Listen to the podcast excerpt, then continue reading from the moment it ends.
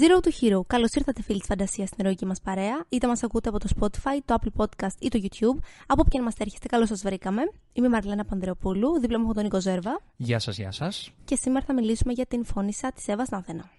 Θα μου επιτρέψεις ένα πολύ μικρό πρόλογο για όσους δεν μας έχουν ξανακούσει και για όσους μας ακούν, γιατί σε αυτήν εδώ την εκπομπή, σε αυτό το podcast, έχουμε μια αγάπη έτσι, για τις φαντασιακές ταινίες, ταινίες φαντασίας και σειρές τις πιο άξιον εμπορικές ταινίες τις οποίες τις αγαπάμε. Blockbusterικές.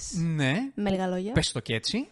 Αλλά επειδή έχουμε συμφωνήσει στην εξέλιξη αυτού του καναλιού ότι το πρώτο κριτήριο για να κάνουμε μια εκπομπή συγκεκριμένα για κάποια ταινία ή σειρά αφιερωματική είναι το να μας εμπνέει να μιλήσουμε για αυτή. Από εκεί ξεκινάμε πάντα. Και επειδή υπάρχουν και ταινίες πέραν από αυτόν τον ειδών των ταινιών που τα αγαπάμε πάρα πολύ, που και αυτές μας εμπνέουν πολύ να μιλήσουμε για αυτές και θα θέλαμε να αφιερώσουμε χρόνο σε αυτές. Και ήταν και μια ευκαιρία γιατί ψάχναμε και κάτι ελληνικό κάποια στιγμή να μιλήσουμε. Και φυσικά υπάρχουν πολλές ταινίες και σειρές του παρελθόντος που θα θέλαμε να μιλήσουμε. Απλά επειδή υπάρχουν και ξένες σειρές και ταινίες πολλές που θέλαμε να μιλήσουμε. Και είναι πάρα πολλά αυτά που θέλουμε να κάνουμε και ψάχνουμε αφορμές για τι να πιάσουμε και τι είναι πρόσφατο, πιο πρόσφατο και σε εμάς. Γι' αυτό αποφασίσαμε να μιλήσουμε για τη Φώνησα και θα το κάνουμε και για άλλες παραπλήσιες ταινίες και σειρές, χωρίς βέβαια να ξεχνάμε και το είδος, τα είδη μάλλον που αγαπάμε περισσότερο. Οπότε σε αυτό το podcast, σε αυτό το κανάλι θα υπάρχουν διάφορα. Το λέω για να μην παρεξενευτούν κάποιοι που πιάνουμε τη Φώνησα, γιατί θέλουμε να πιάνουμε και τέτοιες ταινίες. Και η αλήθεια είναι ότι λέγαμε, νομίζω δεν το είχαμε στο μυαλό μας να μιλήσουμε για τη φώνησα, αλλά από τη στιγμή που είδαμε την ταινία, είπαμε ότι φίλοι πρέπει να μιλήσουμε για αυτή την ταινία. Θυμάμαι να ξέρεις την πρώτη φορά ε, που είδαμε το τρέιλερ μαζί στις αίθουσες του κινηματογράφου πριν μήνες για μια άλλη ταινία. Δεν ξέρω καν για ποια είχαμε πάει να δούμε. Και είδες το τρέιλερ και από τότε είχες γυρίσει και μου είχες πει πόσο εντυπωσιασμένος ήσουν από τη σκηνοθεσία. Πολλοί νομίζω εντυπωσιάστηκαν mm, και εγώ έτσι θεωρώ. από το τρέιλερ. Δούλεψε πολύ το τρέιλερ σε αυτή την ταινία. Παρένθεση, αυτή εδώ η εκπομπή χωρίς spoilers στην αρχή, όπως πάντα. Έτσι. Μία γενική εικόνα για την ταινία, ε, μία γενική συζήτηση από, για τις εντυπώσεις μας και μετά θα σας ενημερώσουμε όταν θα μπούμε στα ενδότερα της ταινίας και θα μιλήσουμε με λεπτομέρειες. Με, λεπτομέρειες, με spoilers. Ε, ναι, το τρέιλερ δούλεψε πάρα πολύ. Εμένα μου έκανε τρομερή εντύπωση γιατί κατάλαβα από το τρέιλερ ότι δεν είναι μία από αυτές τις ταινίες, τις ελληνικές, τις προβεβλημένες που εμένα δεν με αφορούν. Δεν θα πω αν είναι καλές κακές, θα πω ότι εμένα προσωπικά δεν με αφορούν, δεν θα πήγαινα να τις δω. Ε, υπάρχουν ταινίες του πρόσφατου παρελθόντος που ήταν λίγο στο οριο ενώ με προσωπική δική μου. Ε, που μου έβγαλαν εμένα συνέστημα για το αν θέλω να τις δω ή όχι. Ε, υπάρχουν και ταινίες που δεν θα με ενδιαφέραν γενικά, φαίνονται σε μένα ότι δεν με ενδιαφέρουν. Η συγκεκριμένη ταινία με ενδιαφέρει γιατί είδα ότι έχει μία σκηνοθετική ματιά που δεν έχω ξαναδεί στην Ελλάδα ε, που ας μιλήσουμε για τον ελέφαντα στο δωμάτιο μου θύμισε πάρα πολύ πλάνα του Έγκερς το οποίο το έχουν αναφέρει πολύ, το έχουν σχολιάσει πολύ για μένα είναι μόνο θετικό κάτι τέτοιο Πόσο μάλλον από μια γυναίκα που είναι η πρώτη της ταινία είναι καταπληκτικό αυτό και ξέρεις τι, πάνω σε αυτό το κομμάτι ε, το λέω πριν μιλήσουμε για τη γνώμη μας για την ταινία και πριν πούμε πιο συγκεκριμένα ναι, ναι, ναι, πράγματα. Εισαγωγικό, εισαγωγικό. Ε, αν το έκανε επίτηδες, πραγματικά το εκτιμώ πολύ περισσότερο από το αν τη συνέβη κατά λάθος. Γιατί το να δεις Έγκερς, το να δεις δύο-τρεις. Γιατί και ο Έγκερς δεν είναι καμιά τεράστια φιλμογραφία. Ένας νέος δημιουργός. Τρεις ταινίες έχει κάνει. Το να δεις την ματιά του Έγκερς και να πεις πώς μπορώ αυτό το πράγμα να το κάνω. Και πού θα μπορούσα να το κάνω, ρε φίλε, θα ήταν πολύ ωραίο να το κάνω με τη φωνή στο το διαμάντι. Αν έγινε επισκοπού, υποκλίνομαι μπροστά στην αντίληψη αυτής της γυναίκας που το πήρε αυτό και το μετέφερε σε μια τέτοια ιστορία και είπε πάρτε το. Και το τέριαξε απίστευτα. Όχι να το κατακρίνω, το υποκλίνομαι. Αν τη συνέβη ενστικτοδός. Επίσης υποκλίνομαι. θα υποκληθώ μετά αρκετές φορές, σαν άλλο Twitter σε ε, ελληνικές παραγωγές ε, εμπορικές. Ε, σε κάθε περίπτωση ε, υποκλίνομαι. οπότε μου έκανε τρομερή εντύπωση και λέω αυτό, αυτό το πείραμα, γιατί μου φάνηκε σαν πείραμα, αυτή την ιδέα, αυτό το όραμα, θέλω να το δω. Με, και με πολύ δισταγμό για το αν κατα, και κατά πόσο αυτό το πράγμα όντως θα δουλέψει έτσι. Ξέρεις και το κατά πόσο δεν είναι μόνο τρέιλερ, Δεν είναι μόνο πέντε πλάνα, Βέβαια. αλλά κατά πόσο αυτό το όραμα υπάρχει σε ολόκληρη την ταινία. Δεν είναι κάποιο τερτύπι, έκανα και δύο πλανάκια τέτοια να ψαρώσω κόσμο να έρθει να δει την ταινία. Κατά Και πόσο- επίσης υποβοηθά την ίδια την ταινία. Δηλαδή αυτή η αισθητική και αυτή η σκηνοθετική ματιά αυτής της γυναίκας πραγματικά υποστηρίζει τα μηνύματα που θέλει να βγάλει η ταινία. Αυτό ακριβώς. Και αυτό είναι το, το πρώτο πράγμα που όταν το συνειδητοποίησα και νομίζω ότι το συνειδητοποίησα από, από την αρχή της ταινίας προσωπικά. Το εκτίμησα ακόμη περισσότερο. Είπα, κοίτα να δεις που αυτό δεν ήταν εμπορικό bite και όντως είναι το όραμα αυτής της γυναίκας. Όντως αυτή, αυτό το δρόμο όντως τον έχουν χαράξει. Και είναι δύσκολος ο δρόμος που χαράσει. Πόσο μάλλον σε μια τέτοια ταινία που ξέρεις έχει και ένα πολύ ειδικό βάρος για την κληρονομιά της χώρας μας και για τα μηνύματα που θέλει να περάσει. Και είναι πραγματικά εκπληκτικό το γεγονός ότι επέλεξε αυτή τη συγκεκριμένη ιστορία να διηγηθεί με αυτόν τον πολύ ιδιαίτερο τρόπο. Που Εντάξει. ταιριάζει, ταιριάζει πάρα πολύ ο τρόπος, αλλά θα μπορούσε πολύ εύκολα να πάει σε μια λίγο πιο εύκολη οδό ε, σκηνοθετικά. Και να έχει μια άλλη αισθητική που έχουμε συνηθίσει να βλέπουμε σε ταινίες, αλλά ίσως εδώ πέρα να μην τέριαζε για τόσο. Μάλλον έχετε καταλάβει τη γνώμη μας για την ταινία, αλλά θα πατήσω πάνω σε αυτό που λες. Ε, και συμφωνώ απόλυτα στο γεγονός ότι θα ήταν πάρα πάρα πολύ εύκολο, πάρα πολύ εύκολο και αυτή η ιστορία του παπαδιαμαντη αυτό το διήγημα του Παπαδιαμάντη, να μεταφερθεί με έναν είτε διεκπαιρεωτικό τρόπο και δεν βάλα και δύο πλανάκια λίγο να ψαρώσω, κόπιαρα και δύο πλάνα του Έγκερς και το έκανα, και μπορούσε ακόμα χειρότερα να γίνει και σαπουνόπερα. Ου, να γίνει δηλαδή πανεύκολα. μια Πανεύκολα. ελληνική τηλεοπτική σειρά σαν αυτές τις πολλές που βλέπουμε. Πολύ, πολύ εύκολα θα μπορούσε να γίνει. Ή ξέρεις τι, θα μπορούσε να υπάρχει και μια τρίτη επιλογή. Να κάνει τα ψαχμένα πλάνα, αλλά με τέτοιο τρόπο που να μην υποστηρίζουν, να μην αναβαθμίζουν την ιστορία στα μάτια σου. Ναι. Να γίνουν απλά για να γίνουν. Που το έχουμε δει σε άπειρες παραγωγές, και ελληνικές και ξένες. Και αυτό ακριβώς είναι το σπουδαίο. Το πρώτο σπουδαίο πράγμα που, που συμβαίνει με αυτή την ταινία. Ότι αυτή η σκηνοθετική ματιά, αυτή η σκηνοθετική λογική φιλοσοφία, αυτό το οποίο προσπαθεί να κάνει, και το έχω πει σε άπειρες εκπομπές σε αυτό το κανάλι, ότι το πρώτο πράγμα που εγώ δεν θα αποκρίνω, δεν μου αρέσει αυτή η λέξη, το μόνο που εμένα με κερδίζει ή όχι είναι το κατά πόσο αυτή η σκηνοθετική ματιά που παραδίδει ένας δημιουργός όντως βοηθάει την ταινία, βοηθάει την ιστορία, βοηθάει το σενάριο, βοηθάει το μήνυμα ή το σκοπό της ύπαρξης και του προορισμού αυτής της ταινίας. Και συμβαίνει εκπληκτικά σε αυτήν εδώ την ταινία. Εκπληκτικά.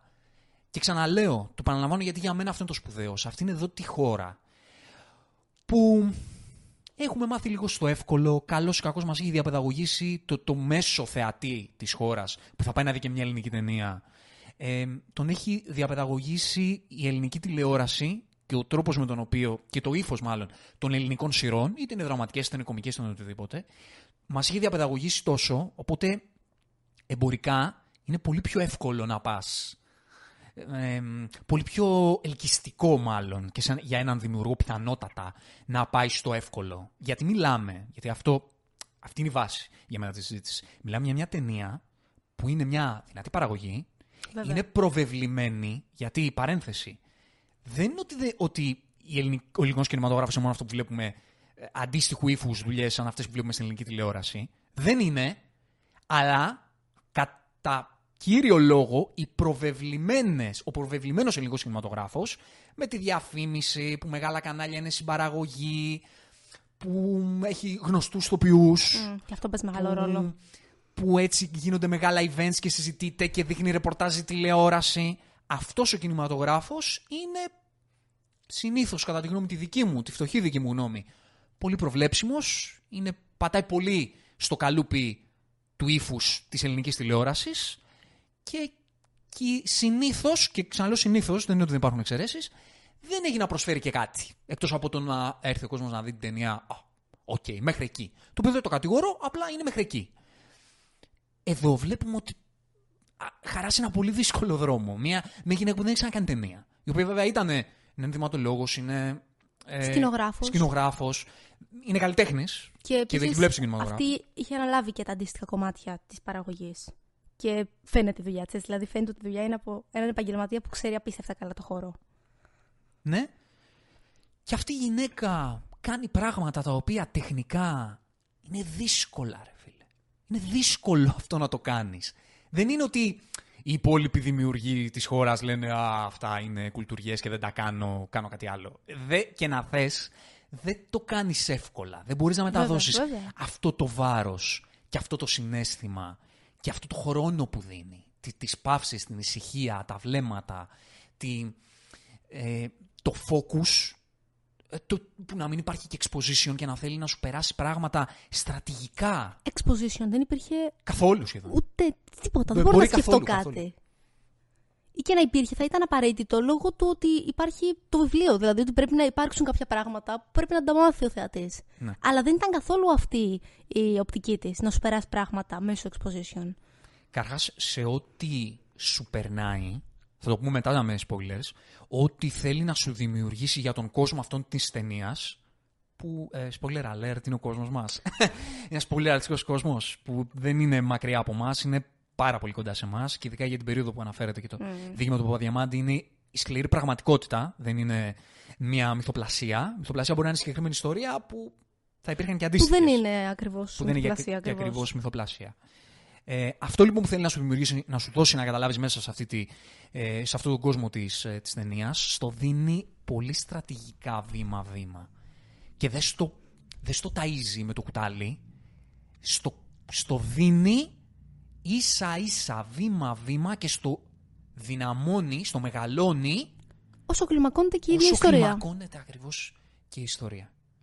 Και το κάνει εκπληκτικά και, ε, και πραγματικά τεράστια μπράβο, όχι μόνο γιατί μιλάμε τώρα για τη σκηνοθετική δουλειά της ε, κυρίας Νάθενα, αλλά και στο σενάριο της αχ, ε, Κατερίνας Μπέι. Δεν θυμάμαι, αλλά νομίζω Θα το ότι, δω ενώ μιλάμε και χίλια συγγνώμη. νομίζω ότι ταυτόχρονα όμως ε, βοήθησε το σενάριο και η ίδια η σκηνοθέτηδα. Ναι, δηλαδή, βοήθησε. νομίζω ότι η επιμέλεια σενάριου ήταν ε, μαζί με την Εύα Νάθενα. Ναι, σωστά το είπα το όνομα. Καλά το θυμούμουν. Η, η κυρία Έβγε. Κατερίνα Μπέι. Ε, που έβαλε και πράγματα δικά της. Μπήκανε πράγματα που δεν ήταν στο διήγημα του Παπαδιαμάντη. Ναι, όμως ξέρεις τι, όσα κράτησε ήταν true. Δηλαδή υπήρχαν ακριβώς προτάσεις και η γλώσσα και η εκφρασιολογία του Παπαδιαμάτη σε πολλά σημεία. Χωρίς όμως ξέρεις να είναι αυτό το αμήχανο που λες είναι γλώσσα μιας άλλης εποχής ή που να μην σε κάνει αισθανθεί. Γιατί θα μπορούσε πολύ εύκολα να είναι πολύ παγωμένο το ύφος και το σενάριο, δεδομένου ότι πρόκειται για γραφή μιας άλλης εποχής. Αλλά εδώ πέρα δεν ισχύει κάτι τέτοιο. Εσύ έλαβες κάτι τέτοιο; Όχι, νομίζω ότι ήταν ένα, μία μίξη καθαρεύουσας και νεοελληνικής και αυτή πολύ στρατηγικά δοσμένη ανάλογα το χαρακτήρα και ανάλογα τη φράση και ανάλογα τη στιγμή. Πάρα πολύ εύστοχη Βέβαια, βέβαια, συμφωνώ. διαχείριση. Κατά τη γνώμη τη δική μου. Δηλαδή και, και δεν σε πετάει από την εποχή αυτή και από τον κόσμο αυτό και δεν σε πετάει από τη δύναμη του λόγου του Παπαδιαμάντη και δεν το. Και, και δίνει και ένα επίπεδο λίγο πιο εύκολο. Σωστά, γιατί και- σωστά. ναι, ε, ο Εντάξει, κόσμος πρέπει από να είναι δεις λίγο μας εύπεπτο. θα δει την Αλήθεια ταινία, είναι ναι. αυτό. Αλήθεια είναι Πρέπει αυτό. να γίνει και αυτό και το, και το διαχειρίζεται πολύ σωστά. Ξέρεις εγώ τι άλλο σέβομαι όσον αφορά το σενάριο, επειδή το ανέφερες τώρα, το γεγονός ότι ήταν αρκετά λιτό. Δεν υπήρχαν πολλές ατάκες. Ακόμη και οι πρωταγωνιστές δεν είχαν πολλά λόγια να πούν. Δηλαδή υπήρχαν πάρα πολλοί, ε, πολλά διαστήματα που η ερμηνεία ήταν δοσμένη στις εκφράσεις ή στα μακριά τοπία ή στις κινήσεις και όχι απαραίτητα στο τι λέει ο καθένας. Και σε ό,τι έχει να κάνει με το πώς παρουσιάζει το, το τοπίο, και αυτό συνδέεται καταπληκτικά με την ιστορία. Το τοπίο εννοείς κοινωνικοπολιτικά ή φυσικά; Το λέω γιατί ακόμη και η φύση Φύση. παίζει πολύ μεγάλο ρόλο. Όπως το πες, η φύση σε σύνδεση με το Μμ. κοινωνικό κομμάτι του κόσμου αυτού. Το πώς είναι ο κόσμος αυτός παραδομένος στο... και σε ό,τι έχει να κάνει με την ησυχία, το πώς πολλά, όλα αυτά συμβαίνουν σε μια ε, υποφαινόμενη γαλήνη και ηρεμία, αλλά υπάρχει το σκοτάδι από κάτω, κατά το χαλί. Όπως επίσης όλα σιωπ... κα- Υποτίθεται ότι όλοι σιωπούν, αλλά όλοι ξέρουν. Γενικά αυτό νομίζω είναι από τα μεγαλύτερα μηνύματα της ταινίας. Μμμ. Δηλαδή, κανείς δεν μιλάει, αλλά όλοι γνωρίζουν. Τα πάντα. Και το πώς ξέρεις, είναι σαν να είναι αυτοί οι άνθρωποι στην άκρη του πουθενά, παραδομένοι Είναι, αν το στο, καλώ στο, στο μικρό κόσμο αυτόν που λειτουργεί με αυτά τα δεδομένα. Και αυτό το περνάει εξαιρετικά και με την ίδια τη φωτογραφία. Δηλαδή, παρατήρησες πόσο τα χρώματα και τα πλάνα που δείχνουν την άγρια φύση και το πόσο είσαι, όπως είπες και εσύ, ακριβώς στη μέση του πουθενά, περνούν τόσο πολύ ε, υποσυνείδητα το μήνυμα που θέλει να περάσει η ταινία κοινωνικοπολιτικά. Για το πόσο μαύρη ήταν η ζωή και τα πιστεύω της εποχής και πώς σιωπούνταν αυτοί που ήθελαν να μιλήσουν ή το αντίθετο. Πολύ γκρίζο. Πολύ γκρίζο. Πολύ πρασινό-μπλεδογκρίζο, καφέ, όλα ψυχρά χρώματα. Κραυγές ε, από ζώα και από πουλιά. Γενικότερα ήταν πολλά, πολύ αγριευτικά τα πλάνα. Και ταιριάζαν γάντι σε αυτό που ήθελε να πει. Με το πώς, ξέρεις, πώς βιώνουν αυτόν τον κόσμο κάποιοι άνθρωποι αυτού του κόσμου, έτσι. Το πώς μοιάζει ένας κόσμος παραδομένος στο σκοτάδι. Εντελώς. Όλοι, ξέρεις, το ωραίο ήταν, ωραίο, σε εισαγωγικά πάντα μιλώντα, ότι ακόμη και οι ήρωες που θεωρητικά δεν πονούσαν, δεν είχαν κάποια μεγάλη ταλαιπωρία, ήταν και εκείνοι τόσο μελαγχολικοί, υποτονικοί, καταπτωημένοι. Δηλαδή, δεν νομίζω ότι είδαμε τον ένα χαμόγελο σε όλη την ταινία. Δηλαδή, φαίνεται ότι όπως πες και εσύ, η παράδοση του σκοτάδι ήταν, ήταν γενική τότε. Δηλαδή, ήταν τρόπος ζωής αυτός. Μες στη θλίψη και την καταχνιά το οποίο δεν είναι μακριά από την πραγματικότητα. δηλαδή, αν μιλήσετε με, με μεγαλύτερους σας, με παππούδες, με γιαγιάδες, δεν είναι μακριά από την πραγματικότητα αυτό το πράγμα. Απλά, και δεν μιλάμε μόνο υπήρχαν. για το κομμάτι του πώς λειτουργούσαν οι κοινωνίες τότε.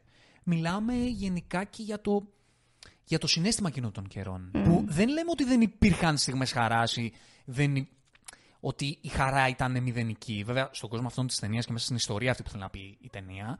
Ε, ήταν όντως ε, μηδενική. Ναι. Αλλά αυτό είναι και το point. Δηλαδή... Ήταν το, η ιστορία τέτοια ακριβώς, ακριβώς. που επιτάσσει από τη σκηνοθεσία να γίνει έτσι. Να, να έχει αυτό το περίβλημα το πολύ γκρίζο. Αλλά ήταν δύσκολη καιρή. Ειδικά ήταν σε τέτοιες περιοχές mm. που, που η ζωή ήταν δύσκολη. Για, για πολλούς λόγους. Από θέμα φτώχειας, από θέμα κακουχιών, ήταν δύσκολη ζωή και, και πραγματικά σου περνάει με τόσο αληθινό τρόπο και τον τρόπο ζωής εκείνης της περίοδου και το στυλιζάρισμα σου ότι έχει να κάνει με τη σκηνογραφία. Και μάλιστα πάρα πολύ διακριτικά, πολύ λεπτά. Δεν σου περτάει τίποτα δηλαδή στη μούρη, σαν να θέλει να σου πει: Κοίτα πώς ήταν τότε τα πράγματα. Δηλαδή όλα τα καταλαβαίνεις από ένα απλό σκεύος, από μια έκφραση στο πρόσωπο, από έναν αναστεναγμό άντρα της εποχής. Δηλαδή τα καταλαβαίνεις τόσο λεπτά, αλλά δεν χρειάζεται να σου πει και τίποτα άλλο. Και από το πώς ε, έβγαζαν τα προς το ζην, έτσι. Βέβαια, το πώς έκαναν τις δουλειές της καθημερινότητας, τι δουλειές έπρεπε να κάνουν για να επιβιώσουν, για να ζήσουν, έτσι. Και για να πάμε στο κομμάτι που έχει να κάνει με το θέμα της ταινίας, και OK, okay, δεν είναι spoiler αυτό. Φαντάζομαι ότι γνωρίζετε με τι καταπιάνεται η φώνησα του, του Παπαδιαμάντη. Σε ό,τι έχει να κάνει με, τον, με τη θέση της γυναίκας εκείνη την εποχή. Τι σήμαινε μια οικογένεια να γεννήσει ένα θηλυκό παιδί και τι αντίκτυπο είχε στην κοινωνία και πώς ήταν οι ζωές τους. Ακριβώς και πώς ήταν πρωτοδιαγραμμένη η ζωή ενός κοριτσιού από τη στιγμή που θα γεννηθεί. Η γραμμή της ζωής του δηλαδή. Και αυτό μου αρέσει πάρα πολύ γιατί ξεκίνησε ακριβώς έτσι η ταινία. Δεν έχω διαβάσει δυστυχώς το βιβλίο. Εσύ, εσύ νομίζω έχεις κάνει μερικά αποσπάσματα. Θυμάσαι, σχολείο, αλλά θυμάσαι, ας πούμε, ξεκινάει έτσι όπω ξεκινάει και η ταινία. Δεν, θυμ, δεν το έχω διαβάσει ολοκληρωμένα. Αυτό δυστυχώς και εγώ δεν το γνωρίζω. Ναι. Αλλά μου άρεσε πάρα πολύ. Αν δεν ήταν έτσι και το αυθεντικό, μου άρεσε πάρα πολύ το γεγονός ότι ξεκίνησε ε, με ένα πάρα πολύ χαρακτηριστικό τρόπο που εν τέλει αντικατοπτρίζει και όλο το μήνυμα της ταινίας. Και σε ό,τι έχει να κάνει, και δεν είναι spoiler αυτό, μετά θα μιλήσουμε λεπτομέρειες, ό,τι έχει να κάνει με το ποια είναι η θέση της γυναίκας εκείνη την περίοδο, είναι τρομερά στρατηγικό. Αυτό που πάμε πριν, το πώς το δίνει σιγά σιγά με πολύ μικρά στοιχεία για αρχή και το πώς αυτά τα στοιχεία γιγαντώνονται, γιγαντώνονται μετά και το βλέπεις μέσα στα μάτια σου. Γιατί στην αρχή υπήρχε, ξέρεις, αυτό το κομμάτι της, της και το πώς δεν θέλανε το παιδί να βγει κορίτσι και στην αρχή σαν θεατής σε εκείνο τον κόσμο, στα πλαίσια της ταινίας, λες OK, okay, μου έχεις δείξει όμως γιατί. Και σου δείχνει κάτι λίγο και μετά κάτι λίγο και μετά κάτι μεγαλύτερο και μετά μεγαλώνει, μεγαλώνει, μεγαλώνει για να καταλάβεις. Και μετά το αισθάνεσαι πολύ έντονα και σου περνάει με πολύ σκληρό τρόπο. Και το καταπληκτικό είναι ότι όλα αυτά τα παίρνεις εσύ ως θεατής ταυτόχρονα μαζί με την πρωταγωνίστρια. Δηλαδή είναι σαν και εκείνη να ξεκινάει περίπου εκεί που ξεκινάς εσύ. Δηλαδή γνωρίζοντας τη θέση της γυναίκας, αλλά βλέποντας πράγματα τα οποία οριακά, οριακά, οριακά την κάνουν να θέλει να φτάσει στο σημείο που εν τέλει φτάνει. Και όπως το πες, ο τρόπος με τον οποίο ε, ξετυλίγεται η προσωπικότητα της πρωταγωνίστριας είναι ακριβώς ο τρόπος με τον οποίο ξετυλίγεται και το θέμα της ε, της ιστοριας Με εκπληκτικό ματσάρισμα των βιωμάτων και, αυτών, και των βιωμάτων του παρελθόντος της και με όσα αντιμετωπίζει στο παρόν της ταινίας. Και όλα αυτά τα στοιχεία που έρχονται ένα-ένα κομμάτι και δένουν, καταλήγουν στο να συνειδητοποιήσει τι έχει περάσει η ίδια και τι την κάνει να πράξει με τον τρόπο που πράττει στην ταινία, αλλά και ποιο είναι το πλαίσιο της ζωής αυτής. Είναι, είναι πολύ τρομακτικό το πώς σου ζωγραφίζει ε, την εποχή τόσο ξεκάθαρα, που πραγματικά μπορείς να κατανοήσεις τον τρόπο σκέψης της. Είναι πολύ τρομακτικό αυτό, να φτάνεις σε σημείο να προσπαθείς να λες, κάτσε, αν είχα φτάσει κι εγώ στο ωρία της τρέλας που είχε φτάσει, δεν σου φαίνεται τόσο παράλογο το πώς έπραξε έτσι. Είναι, είναι τρομακτικό αυτό να το σκέφτεσαι. Δηλαδή πραγματικά σου δίνει όλες τις εξηγήσεις η ταινία με τέτοιο τρόπο, όπως φαντάζομαι και το αυθεντικό, ε, το, η αυθεντική πηγή, ε, το έργο του Παπαδιαμάντη, να κατανοείς τον τρόπο σκέψης της βάσει των βιωμάτων της. Ναι, τώρα είμαστε ακριβώς ξέρεις το μετέχουμε. Πάμε να πατήσουμε σε spoilers. Οπότε μην το κάνουμε. Να, να κλείσουμε λίγο με τα πιο γενικά για να κάνουμε αυτό το βήμα, να περάσουμε απέναντι. Ε, να πω για τις ερμηνείες, αφού είπαμε για το, για το σενάριο. Να, α, να ολοκληρώσω για το σενάριο να πω, νομίζω το είπα, ότι ό,τι έξτρα μπήκε σε σχέση με το διήγημα του Παπαδιαμάντη είναι πανέξυπνο και οι σκηνές αυτές που δεν υπάρχουν στην κανονική ιστορία, στην original ιστορία, είναι αντριχιαστικέ και είναι και απόλυτα σπουδαίες κατά τη γνώμη μου. Γενικά δίνει μια διάσταση στην όλη ιστορία πολύ σκληρή και, και πολύ ουσιαστική μέσα πάντα από την προσωπικότητα και το χαρακτήρα και τα βιώματα της πρωταγωνίστριας. Οπότε να πω ότι και το σενάριο, η διαχείριση όπως είπαμε θεωρώ ότι είναι σπουδαία. Η σκηνοθεσία είναι κάτι που δεν έχουμε ξαναδεί ε, στην Ελλάδα. Θα ξαναπώ ότι δεν με νοιάζει ποιες ήταν οι εμπνεύσεις της κυρίας Νάθενα. Ε, κανένα, δεν υπάρχει παρθενογένεση στην τέχνη. Φυσικά. Και ο έγκαιρ που λέμε κάπου τάδε. Εννοείται. Δεν είναι Εννοείται. ότι. Και βλέποντας έγκαιρ δεν είναι ότι είναι κάτι που βγάλω από τον κόλλο του έγκαιρ. Υπάρχουν στοιχεία στον Σε άλλες- κινηματογράφο. σε άλλες στο παρελθόν του ταινίες και κινηματογράφου. παραγωγές, βέβαια. Μπορούμε πολλές εικόνες του έγκαιρ να τις βρούμε στο, στον κινηματογράφο και σε σπουδαίους δημιουργούς. Δεν είναι κάτι αυτό που κάνει ο έγκαιρ τόσο, ε, τόσο δικό του. Ε, η διαχείριση μιας ιστορίας που έχει να κάνει με τη θέση της γυναίκας τότε και το πώς αυτό το βλέπουμε ακόμα και σήμερα σε ένα βαθμό, στο, στο καθόλου μακρινό παρελθόν μας και μην μπούμε και στο εντελώς παρόν μας. Στο τέλο παρόν μας. Ε, Θεωρώ ότι δεν υπάρχει πιο απόλυτη διαχρονικότητα από το μήνυμα της συγκεκριμένης ταινίας. Και μου αρέσει πάρα πολύ το ότι έτσι ξεκίνησε και με ένα πάρα πολύ όμορφο απόσπασμα του Ελίτη. Γιατί είναι αυτό ακριβώς. Είναι η πιο σωστή περίοδος για να υπάρξει αυτή η ταινία στις ελληνικές αίθουσες. Και πραγματικά να πω ότι είναι μία από τις... Να πω ότι είναι μία από τις καλύτερες δουλειές σε ό,τι έχει να κάνει με το, με το κομμάτι του φεμινισμού γενικότερα. Από τις καλύτερες δουλειές, από τις πιο εύστοχες, είναι από τις δουλειές που δεν σου αφήνουν κανένα περιθώριο να αμφισβητήσεις, καν, για κανέναν θεάτη να αμφισβητήσει αυτό που, το πράγμα που βλέπει. Δε- δεν σου αφήνει κανένα περιθώριο σε όλους αυτούς που βλέπουν ταινίες που έχουν να κάνουν με το φεμινιστικό α, κομμάτι και θα πούνε ας πούμε, το, το δικό τους, την, Πώς- την οποιαδήποτε δική τους αντίρρηση, που πολλές φορές ξέρεις, πατάνε σε κάποια τεχνική ε, ανισορροπία κάποια ταινία, κάποια σειρά και θα πούνε ναι, πώς μου το προβάλλεις αυτό έτσι και αν μου το κάνεις με το ζόρι να μου μιλήσεις για φεμινισμό. Ξέρεις όλα, όλα αυτά που ακούμε εκεί έξω. Στη συγκεκριμένη πάντως παραγωγή είναι, θεωρώ, ε, πάρα πολύ εύκολο κανείς να κατανοήσει το γεγονός ότι βασίζεται σε αληθινά περιστατικά, βασίζεται στην ιστορία και σε αληθινά νούμερα από τα οποία εμπνεύστηκε η συγκεκριμένη ιστορία. Επομένως, όπως είπες και εσύ, θεωρώ ότι από το μόνο αυτό τον οποιοδήποτε θα είχε το θράσος, γιατί πρόκειται για θράσος και τίποτα άλλο, να αμφισβητήσει τα βιώματα των γυναικών τότε και φυσικά και τώρα, με όλες τις γυναικοκτονίε που ακούμε. Και ίσως ενέπνευσαν το να δημιουργηθεί αυτή η ταινία στο τώρα. Ναι, και μιλάμε για ένα έργο του Παπαδιαμάντη το 1920. δηλαδή Ακριβώς. έρχεται και σου λέει, ωραία, αν δεν ακούς τις φωνές του τώρα, αν αμφισβητείς τις φωνές του τώρα, ε, Ε, άκου τον Παπαδιαμάντη το 1920. Ακριβώς. Και, και συνειδητοποίησε μέσα από αυτή την ιστορία το πόσο διαχρονική η ιστορία αυτή είναι. Γιατί πραγματικά δεν σου αφήνει κανένα περιθώριο αυτή η δουλειά να αμφισβητήσεις Όχι. το τι πραγματεύεται. όντως. Και, και το βάρος και την αξία αυτού του πράγματος και τη σημαντικότητα που πραγμα, αυτού του πράγματος που πραγματεύεται. Ε, κλείνοντας το, το non-spoiler κομμάτι, Θέλεις να πεις κάτι μικρό για τις ερμηνείες; ναι, πριν μπούμε για τις ερμηνείες, είναι μια σπουδαία ταινία. Σπουδαία ταινία. Ε, είπαμε όλα τα τεχνικά, τα οποία, αν με ρωτάς, και μικρή σημασία έχουν. Όλα αυτά ίσως είναι λεπτομέρειες που, που συνθέτουν το, τον τελικό αντίκτυπο. Γιατί αυτό όταν εμείς καθόμαστε και μιλάμε για ταινίες και σειρές πολλές φορές και μιλάμε για λεπτομέρειες και σκηνοθεσία και σενάρια και, και διηλίζουμε τον κόνοπα, πολλές φορές είναι απλά επειδή προσπαθούμε να επεξηγήσουμε αυτό το πράγμα που αισθανόμαστε τελειώνοντας αφού τελειώσει μια ταινία. Γιατί αισθανόμαστε αυτό που αισθανόμαστε.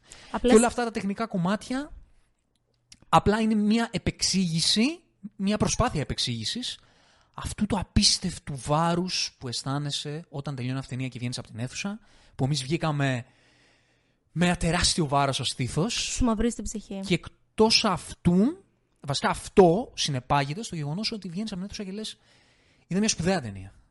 Είδα, είδα μια σπουδαία ταινία.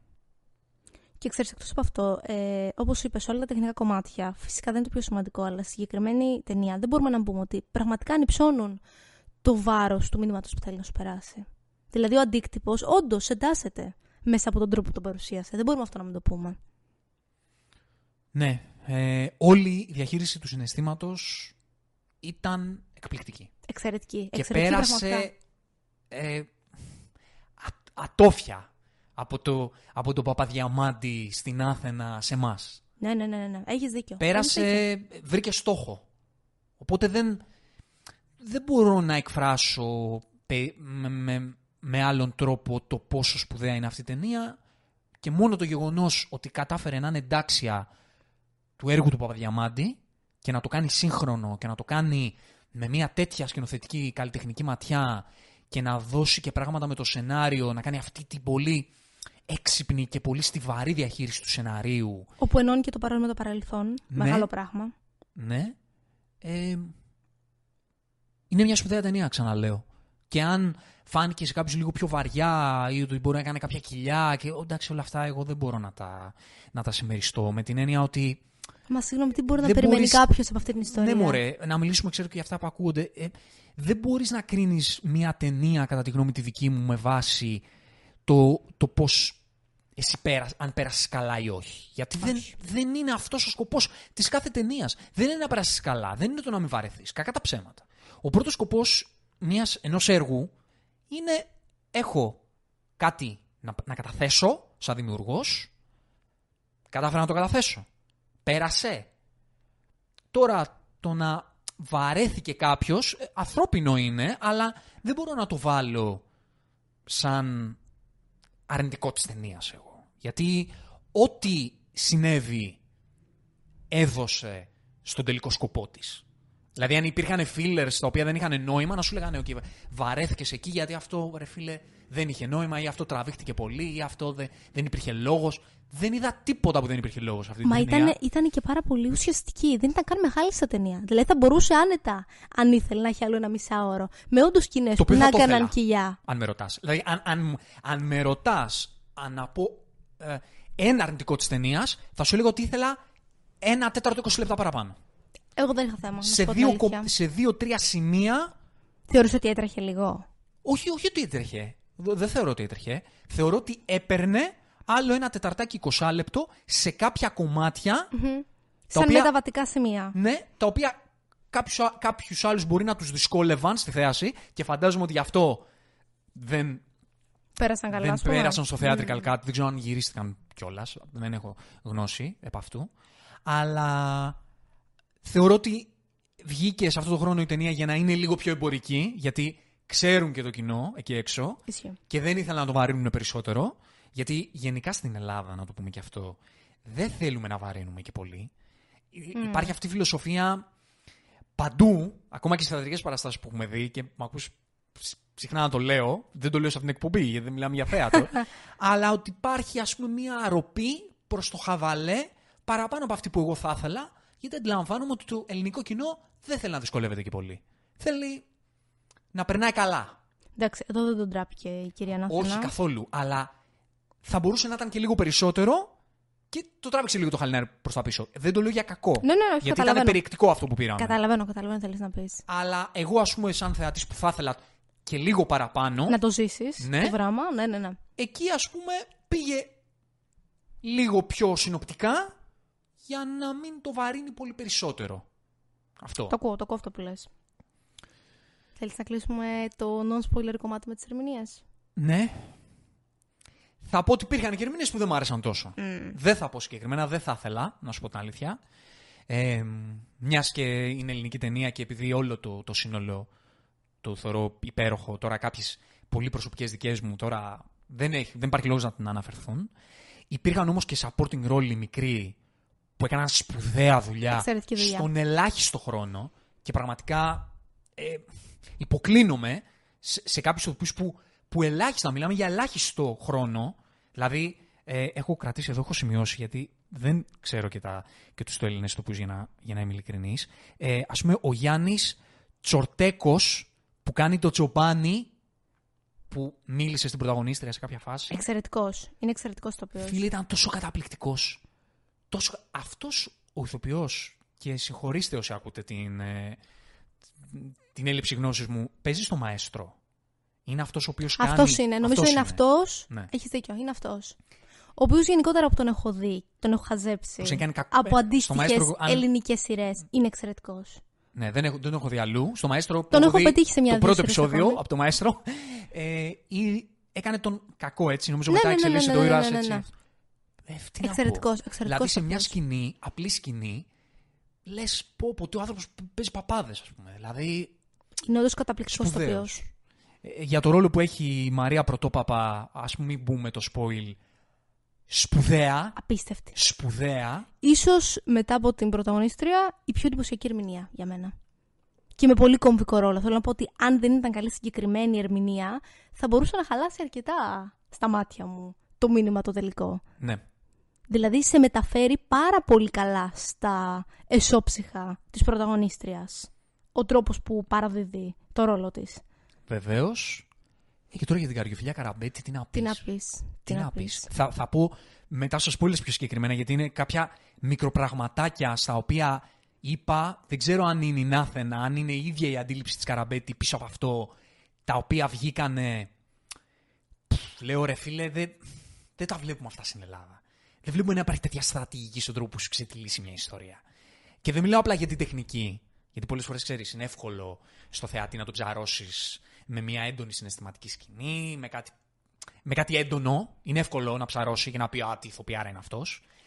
Το να καταφέρεις Με να λεπτότητα. περάσεις με λεπτότητα και με στρατηγική στον τρόπο που, που εξελίσσεται η αφήγηση, με, με σωστή μετάβαση κάποια πράγματα, Και χωρίς το overacting, όπου Ναι. η συγκεκριμένη ιστορία το, το τραβάει. το τραβάει. Και δεν Θα είχε. μπορούσε πάρα πολύ εύκολα να είναι όλο πολύ δραματικό, με φωνές. Δεν υπάρχει τίποτα τέτοιο εδώ. Ναι. Οπότε τι να πούμε για την καριοφιλιά Γραμπέτη. Ε, εγώ χαίρομαι, χαίρομαι τόσο πολύ που της έτυχε αυτός ο ρόλος. Μεγάλη Γιατί αλήθεια αυτό. γενικά σε ό,τι έχει να κάνει με ελληνικές παραγωγές, ταινίες, σειρές κτλ., βλέπω πολλές φορές ηθοποιούς και στεναχωριέμαι τόσο πολύ που δεν έχουν πράγματα να παίξουν. Ω στο θέατρο, στο θέατρο έχουν. Στο θέατρο έχουν, Στον βέβαια. κινηματογράφο και στην τηλεόραση. Και γιατί αισθάνομαι ότι χαραμίζονται. Και, δεν στεναχωρι... και στεναχωριέμαι και για μένα σαν θεατής που δεν μπορώ να τους χαρώ σε πράγματα τα οποία θα μπορούσαν πραγματικά να αναδείξουν το ταλέντο τους. Στεναχωριέμαι και για αυτούς. Δηλαδή θα, θα ήθελα να τους ρωτήσω, ξέρεις, off the record, άμα συναντούσα κάποιον από αυτούς τους ανθρώπους, δεν στεναχωριέσαι που, που, θα, που, που δεν μπορείς να δείξεις αυτό που μπορείς. Εκτός από το θέατρο, εντάξει, προφανώς οι άνθρωποι αυτοί κατά κύριο λόγο βγάζουν την καλλιτεχνικότητά τους στο ακριβώς, θέατρο, ακριβώς. γιατί στο θέατρο έχουν δουλειές για να παίξουν. Δεν δεν θα ήθελες να παίξεις κάτι που να, να το γουστάρεις κι εσύ. Και νομίζω ότι η κυρία Καραμπέτη εδώ, γιατί την είδα και συνεντεύξεις, πως πραγματικά έλεγε ότι είναι όνειρο ζωής να παίξεις κάτι τέτοιο. Και χάρηκα πραγματικά για αυτήν. Χάρηκα για αυτήν και χάρηκα για το ταλέντο της. Ότι βρήκε την ευκαιρία Να λάμψει, πραγματικά. να, να, να το δείξει σε ένα μεγάλο ακροατήριο, όχι ότι δεν ξέραμε τώρα στην Ελλάδα τι ηθοποιός είναι η Καραμπέτη. Όχι, όχι, βέβαια. Αλλά ξέρεις, ότι είχε την ευκαιρία και σε ένα ακόμα μεγαλύτερο κοινό, σε νέους ανθρώπους που μπορεί να άκουσαν ταινία, να την Έχεις δίκιο, πετύχανε και έχεις να δίκιο. είπαν, «Α, πάμε να τη δούμε. Μπορεί να μην έχουν δει, να μην την έχουν δει στο θέατρο, να μην Έχεις την δίκιο. έχουν δει Έχεις δίκιο. σε σειρές ελληνικές τηλεόραση που όντως ήταν καταπληκτική. Και επίσης ήταν εξ- εξαιρετικό κούμπομα για το ρόλο. Ναι. Δηλαδή ήταν καταπληκτική επιλογή αυτή η γυναίκα να αναπαραστήσει την πρωταγωνίστρια. Καταπληκτική.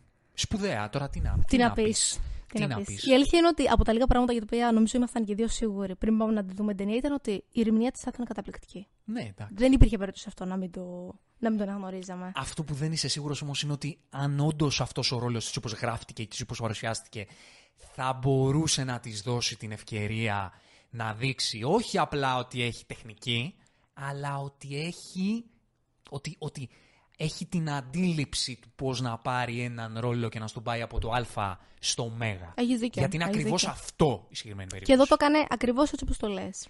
Και μιλάμε για μια αντίρο, η αντίρωα, έτσι. Εντελώς. Εντελώς. Δεν είναι, μιλάμε Που ότι- δεν ροοποιείται καθόλου. ότι πατάει σε γραμμές, σε νήματα τόσο λεπτά. Πολύ, πολύ γκρι ηθικά. Αυτός ο, ο ρόλος για να μπορέσεις να τον διαχειριστείς με τρόπο ξέρεις που να μην πέσει ούτε από τη μία ούτε από την άλλη. Να μπορέσει να είναι αυτό που πρέπει να είναι. Και θέλει, όχι απλά ταλέντο, θέλει αυτό, θέλει μια τρομερή καλλιτεχνική αντίληψη Εντάξει, και αυτό- πιθανότητα καθοδήγηση. Αυτό ακριβώς. Αυτό θεωρώ ότι είναι και μεγάλο κομμάτι της σκηνοθεσίας. Δηλαδή το να μην θέλει να σου δείξει ότι ανήκει στη μία πλευρά ή στην άλλη είναι απίστευτα δύσκολο. Ναι. Αυτά.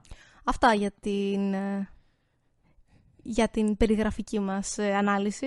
Τώρα, η λε- ξέρεις, νομίζω ότι και, και χωρίς να λέγαμε spoilers, α- νιώθω ότι τα είπαμε όλα. Δηλαδή είναι μια Ναι. ιστορία που πραγματικά σε καλύπτει ακόμη και με αυτά. Ναι, δεν θα πούμε, δεν θα το πιάσουμε. Δεν θα το πιάσουμε σκηνή σκηνή, σκηνή, όχι. σκηνή, όχι, αλλά θα αναφερθούμε σε κάποια πράγματα που ας πούμε, για κάποιον που δεν έχει δει την ταινία, ας μην τα ακούσει από εμάς. Ακριβώς, ακριβώς. Α τη δει. Οπότε, για να κλείσουμε αυτό το κομμάτι, πήγαινε δείτε τη φώνησα, γιατί πραγματικά είναι μια ταινία που αξίζει να δείτε.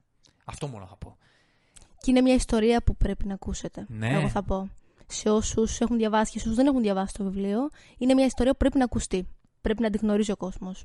Και για το πώς μερικά πράγματα γίνονταν πριν μερικά χρόνια, αλλά και πώς ακόμη αυτά τα πράγματα διατηρούνται. Γιατί είναι, πρέπει να είσαι τυφλός για να μην καταλαβαίνεις τη διαχρονικότητα των φαινομένων. Ακριβώς. Και στο επίπεδο του ελληνικού κινηματογράφου, επειδή αυτή η ταινία σαρώνει ήδη στα, στα εισιτήρια, είναι μια εξαιρετική ευκαιρία να. Εμπνεύσει να- άλλους δημιουργούς. Να, να συνειδητοποιήσουμε ότι δεν χρειάζεται οι ταινίες για να πάνε εμπορικά καλά να είναι κάπως συγκεκριμένα και ότι δεν πάνε εμπορικά καλά μόνο συγκεκριμένου ύφους και είδους ελληνικές ταινίες. Μπορεί να Βέβαια. γίνουν και άλλου τύπου Βέβαια, δουλειές. βέβαια. Και εκτός αυτού, μήπως πρέπει κάποιοι να συνειδητοποιήσουν ότι επειδή, ξαναλέω, υπάρχουν καλές ελληνικές ταινίες εκεί έξω, που δεν είναι αυτό που, που βλέπουμε συνήθως, μήπως πρέπει να ποντάρουν και να διαφημίσουν και άλλες ελληνικές ταινίες που αν είχαν τη φωνή και το marketing που είχε η Φώνησα, θα μπορούσαν Να και αυτές αναγνωριστούν, να πάνε πολύ βέβαια. καλύτερα εμπορικά. Ήδη πολλές από αυτές πάνε καλά εμπορικά και χωρίς διαφήμιση Και έξω μάλιστα. και έξω. Θα μπορούσαν να πηγαίνανε και, και ακόμα καλύτερα αν τις πιστεύατε λίγο παραπάνω και δεν νομίζατε ότι για να πάει καλά μια ελληνική ταινία πρέπει να μιλάει για τη Σμύρνη, ας πούμε. Αλήθεια αυτό που λες. Πάμε στα spoilers. Ναι. Αλλά πριν από αυτό να σας θυμίσουμε ότι αν θέλετε να μας ακολουθήσετε και να μας στηρίξετε μπορείτε να το κάνετε με ένα follow στο κανάλι μας στο Spotify αν μας ακούτε από εκεί, ενώ αν μας ακούτε από το YouTube μια εγγραφή, ένα subscribe στο κανάλι μας εκεί θα μας χαροποιούσε ιδιαιτέρως και βέβαια αν τα έχετε κάνει όλα αυτά ρίξτε μας ένα rating στο Spotify άμα, α, άμα θέλετε να κάνετε έναν κόπο και μην ξεχνάτε αν έχετε, μας έχετε κάνει follow subscribe στο YouTube μας ακολουθείτε να πατάτε και ένα like γιατί βοηθάει τον αλγόριθμο του YouTube ε, να μας κάνει λίγο περισσότερο το χατήρι. Γιατί Δεν μας συμπαθεί και πολύ. δεν μας μπάθει και πολύ, γιατί άμα κάνεις podcast στο YouTube και δεν έχεις και εικόνα, δυστυχώς ε, τα ξέρουμε, τι, τι να κάνουμε. Αυτά. Αυτά, αυτά. Λοιπόν, από πού να το πιάσουμε. Ε, να, πούμε, να το πιάσουμε από τα τύπου spoilers. Εγώ θα Θες να το πρότεινα- πιάσουμε την Εγώ θα χαρακτήρα; Ναι. πρότεινα να το ξεκινούσαμε λίγο, μιας και τα πιάσαμε τα πράγματα με τη σειρά στο non-spoiler κομμάτι, να τα πιάσουμε αντίστοιχα και εδώ πέρα. Ωραία. Θα ήθελα να μιλήσουμε λίγο σκηνοθετικά για μερικά πράγματα που σου έκαναν εντύπωση. Ναι. Να... Θα πω ότι η ταινία με κέρδισε στα πρώτα 5 λεπτά, 10 λεπτά. όταν ξεκινάει το πλάνο και βλέπω την Καραμπέτη να, Κατεβαίνεις σκάλες. να κατεβαίνεις σκάλες και να ανεβαίνεις σκάλες και να είναι μια σκηνή 2-3 λεπτά που απλά ανεβαίνει και κατεβαίνει με αυτές τις πλανάρες. Ήμουνα σε φάση, μην το κόψεις τώρα, δείξτε κι άλλο να Ναι, ναι, περπατάει. ναι, ναι, Δείξε κι άλλο περπάτημα. Δώσε μου κι άλλη ανηφόρα. Δώσε μου κι άλλο σκαλί. Μην το κόψεις, άσε με να απολαύσω το πλάνο. Και όταν το άφηνε και το άφηνε και το άφηνε και έδειχνε τα προβατάκια και την ομίχλη δίπλα στα βουνά Και σιωπή. και τα λαγκάδια. Κανείς να μην μιλάει. και σιωπή, λέω Ρεύα, μπράβο γάμο Ναι. το κεράτο μου μέσα. Ναι. Μπράβο, ρε Εύα. Κυρία Ανάθενα, συγγνώμη, όχι Εύα, δεν σας ξέρω και από χθες. κυρία, μπράβο σας, κυρία Ανάθενα. Ε, Επιτέλου γάμο το κεράτο. Μια αντίστοιχη καταπληκτική σκηνή είχε προς το τέλος όπου την έδειχνε να πηγαίνει από τη μία πλευρά στην άλλη, που ξεκινούσε από τα αριστερά της οθόνης και πήγαινε στα δεξιά. Και απλά προχωρούσε από τη μία άκρη τη οθόνη στην άλλη. Το οποίο, Ό,τι πιο απολαυστικό. το οποίο είναι απολαυστικό. Γιατί ξέρει, θα γυρίσει κάποιο και θα πει Άντε, προχώρα. Ναι. όχι! Όχι. Όχι! Και πήγαινα για πιο αργά. Όχι, ναι. είναι γαμό τα πλάνα. Δεν ερχόμαστε μόνο για να δούμε. Ο κινηματογράφος δεν είναι μόνο να δούμε. ε, Ιστορία και- Ιστορία, τρέξιμο, γίνονται Έτσι. πράγματα. Έχει ένα υπέροχο πλάνο. Δεν με νοιάζει αν το έχει αντιγράψει από κάπου. Δεν με νοιάζει είναι, αν τι έχει στο μυαλό της, που το βρήκε. Τι... Δεν με νοιάζει. Με νοιάζει ότι έχω έρθει εδώ πέρα σε αυτήν την αίθουσα, έχω πληρώσει ένα εισιτήριο, έχω κάτσει στη θεσούλα μου, έχω μία, ένα πανί τεράστιο που δεν το βλέπω κάθε μέρα γιατί δεν έχω τέτοιο πανί σπίτι μου. Πληρώνω την αίθουσα για να πάω να το δω και μου δείχνει ένα πανέμορφο πλάνο. Θέλω να το χαρώ. Πόσο μάλλον όταν πραγματικά σου δείχνει κάτι για την ιστορία. Ναι, Δηλαδή, ξέρεις, αυτό δεν το αναφέρω ξέρεις, καν. Σου λέω μόνο ότι είναι Θέλω να απλό. πω, εκτός από την ομορφιά και την όμορφη αισθητική που θέλει να σου περάσει, έχει νόημα. Έχει νόημα να σου περάσει. Γιατί κινείται τόσο αργά, γιατί έχει αυτό το βλέμμα, γιατί ο καιρός είναι γεμάτος καταχνιά. Όλα έχουν νόημα. Όλα είναι φτιαγμένα για να υπηρετήσουν αυτό που θέλει να σου πει. Άρα δεν πρέπει να τα βιάσει αυτά τα πράγματα. Γιατί εκεί είναι η μεγαλύτερη ουσία, όχι στους διαλόγους, στη συγκεκριμένη ταινία. Το οποίο τη δείχνει, αν να πούμε τι δείχνει, δείχνει το πώς κοπιάζει καθημερινά και ποια είναι η ζωή Ακριβώς. που κάνει. Ακριβώς. Να Ναι, αλλά ανεβοκατεβαίνει αυτό- σκαλιά στα λαγκάδια. Αυτό δεν είναι ένα από τα μεγαλύτερα κομμάτια της ταινίας. Το να σου περάσει τη Ακριβώς. θέση της, δηλαδή χωρίς να σου πει τίποτα. Δεν θα μπορούσε εύκολα ένας άλλος μυρωγό να την έβαζε στην καραμπέτη να λέει Όλη μέρα κάνω δουλειές και ταλαιπωρούμε και κάνω και αυτή είναι η θέση μου. Δεν θα μπορούσε να το κάνει. Πανεύκολα. Πανεύκολα. Το AI μπορεί να το κάνει αυτό. Αυτό δεν το κάνει το AI. Το να στο περάσει έτσι. Όπως το λες ακριβώς και γι' αυτό έλεγα και πριν στα, στο- στο non-spoiler ότι αυτό που δεν είπα ακριβώς είναι το γεγονός το ότι πώς σου δείχνει το ποια είναι η θέση της γυναίκας εκείνη την περίοδο.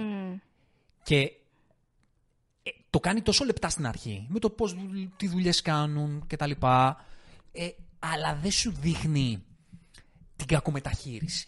Αυτό το κάνει πολύ στοχευμένο. Εντάξει, το δείχνει γι' αυτό λίγο. Όχι από την αρχή. Α, ναι, όχι από την αρχή. Αυτό λέω. Ναι, Αυτό ναι, το ναι, δει- ναι. Μετά το δείχνει πολύ. Δεν Θέλω να σου πω, δεν το δείχνει από την αρχή. Όχι, έχεις δίκιο. Δεν σε βάζει στον κόσμο, πάρε στη μάπα τι τραβάνε οι γυναίκες. Όχι. Και ξέρεις, το, εκεί που το κάνει, το κάνει πολύ λεπτά, αλλά δεν το λυπάται. Θέλω να πω, ε, η δεύτερη ή τρίτη σκηνή που γύρισε και είπε η κόρη της, είναι καλός, δεν την βαράει πολύ. Ναι. Που μπήκε ο άντρας και του έτρεξε η άλλη να του αλλάξει τα παπούτσια. Μπράβο, μπράβο. Η, η κόρη, το κοριτσάκι. Ναι. Ε, Δημήτρης Σίμελο που κάνει τον Ταντί. Mm. Αυτός ο ηθοποιό νομίζω παίζει στο σασμό. Α, μάλιστα. Α, Δυστυχώς αν δεν, θυ- τα, αν- δεν τα γνωρίζω. Αν, αν θυμάμαι καλά. Ε, Υπέροχος, ρε φίλε. Εξαιρετικός. Υπέροχος. Και πρέπει να έχει με ελάχιστο πεντιατάκε ρόλο. συνολικά. Με ακριβώς. ελάχιστο ρόλο. Έτσι. Ε, που σου δείχνει αυτό, ξέρεις, τον άντρα της εποχής, τον I don't give a fuck, Ξεκάθαρα. τον είναι ο κόσμος μου, είμαι ο βασιλιάς του κόσμου μου, αλλάξτε μου τα παπούτσια, γιατί έτσι είναι η θέση σας να μου τα αλλάζετε. Ε, και ξέρεις, δεν τον δείχνει κακό. Όχι, ούτε καν να το απολαμβάνει. Όχι, όχι, Είναι όχι. σαν να γνωρίζει ότι αυτό είναι Η το κανονικότητα. κανονικό. Ακριβώς. Αυτή είναι η κανονικότητα. Τον δείχνει βασιλιά σ- στον κόσμο, αυτό τον δικό του, Γιατί ήταν Και απλά- για την εποχή, έτσι; και απλά δεν συμβαίνει τίποτα άλλο. Ακριβώς. είναι αυτό που είναι. Ακριβώς. Α, γιατί αυτή είναι η κανονικότητα. Να μπαίνει η γυναίκα και να αλλάζει τα παπούτσια στον άντρα. Και, Και να φέρνει φαγητό στο τραπέζι. να φέρνει φαγητό στο τραπέζι και να κάνει αυτή τις δουλειές. Ακριβώς. Ξέρεις, είναι εύκολο για κάποιον που δεν έχει ακούσει, δεν ξέρει έναν άνθρωπο της εποχής να λέει: Έλα, μωρέ τώρα αυτά. Ε, ν- να σου πω εγώ, οι δικοί μου οι παππούδες. Για να σου πω την ιστορία της δικής μου γιαγιάς, ας πούμε. Που έκανε αυτή όλες τις δουλειές στο σπίτι. Όλες. δεν είναι μακριά. Είναι, είναι βγαλμένα από τη ζωή. Δεν είναι μακριά. όσα Πολλές φορές περιγράφονται. το τι είναι πραγματικό, το τι δεν είναι, ν- βασίζεται από κάποιοι, κάποιοι άνθρωποι το βασίζουν με βάση τι έχουν ακούσει αυτοί. Δεν είναι έτσι. Βέβαια, βέβαια. Δεν είναι έτσι. Πόσο μάλλον τώρα μιλάμε για ένα κολοχώρι, έτσι. Μιλάμε για την Σισκόπελο. Είναι διαδραματίζει της ιστορίας. Μμμ. Νομίζω Σισκόπελο. Πριν 100 χρόνια. Είναι κυριολεκτικά η μέση του πουθενά. Δεν υπήρχε κανένας πολιτισμός, καμία παιδεία. Και το βασικό κριτήριο για το πώς διαχωρίζονται οι άνθρωποι ήταν το φύλλο. Βέβαια. Βέβαια. Και η απογοήτευση όταν καταλάβαιναν ότι δεν ήταν αγόρι. Ναι.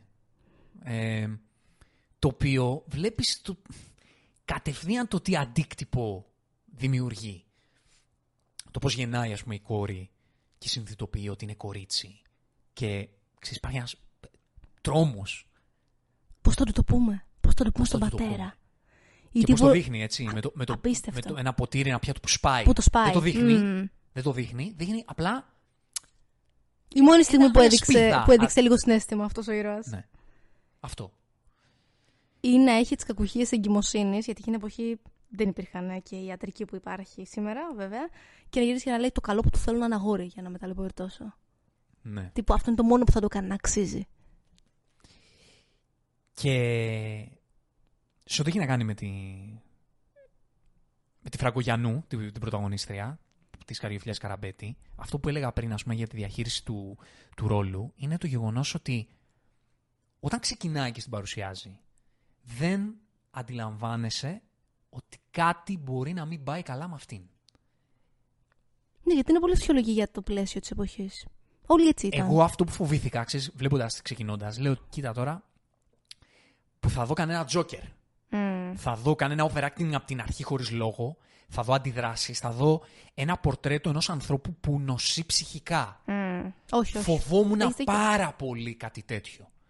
Γι' αυτό ήμουν, ξέρεις, μωρέ θα είναι καλή καραμπέτη, γιατί καλή ηθοποιός είναι, αλλά τι θα είναι αυτό που θα παραδώσεις; Θα παραδώσει ένα πορτρέτο μιας μισότρελης. Αυτό θα δούμε.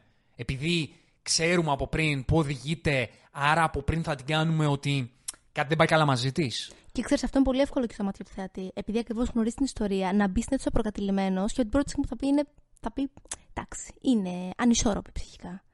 Άρα είναι άλλο ένα plus στην ερμηνεία και στη σκηνοθεσία το γεγονός ότι δεν στο περνάει αυτό από την πρώτη στιγμή, ενώ γνωρίζεις τι θα γίνει.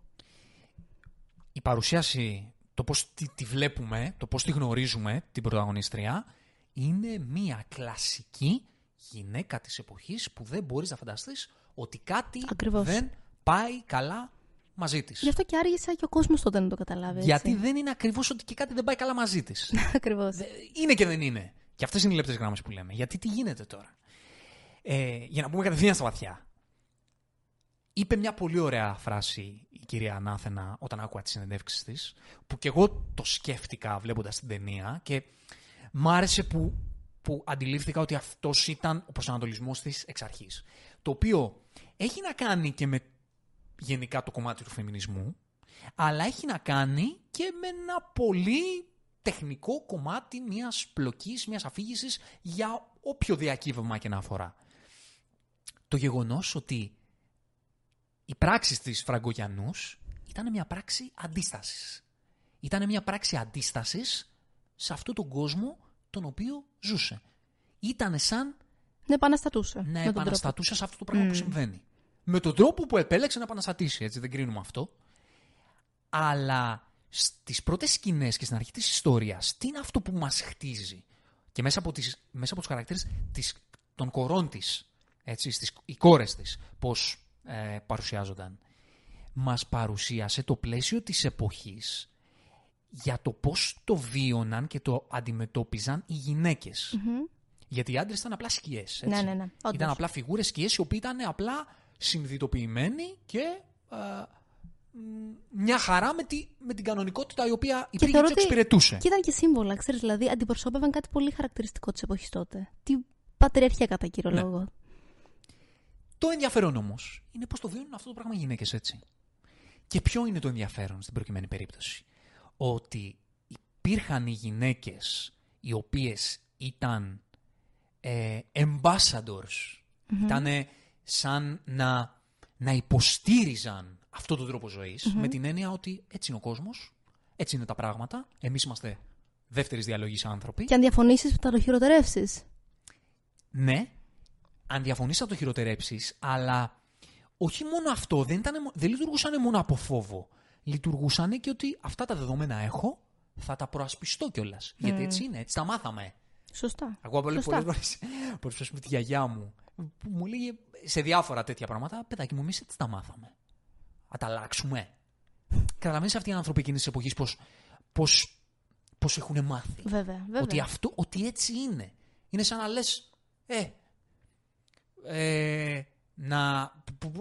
Επίσης, το λέω, κάνω αναφορά στους παππούδες μου, παππούδες μου ότι είναι δυνατόν το σκυλί να κοιμάται ας πούμε, στο κρεβάτι με τον, με τον άνθρωπο. Ξέρεις ότι μερικά πράγματα έτσι είναι ο κόσμος μας. Οι άντρες είναι έτσι, οι γυναίκες πρέπει να είναι έτσι, οι, οι σκύλοι εδώ, οι άνθρωποι εδώ. Έτσι.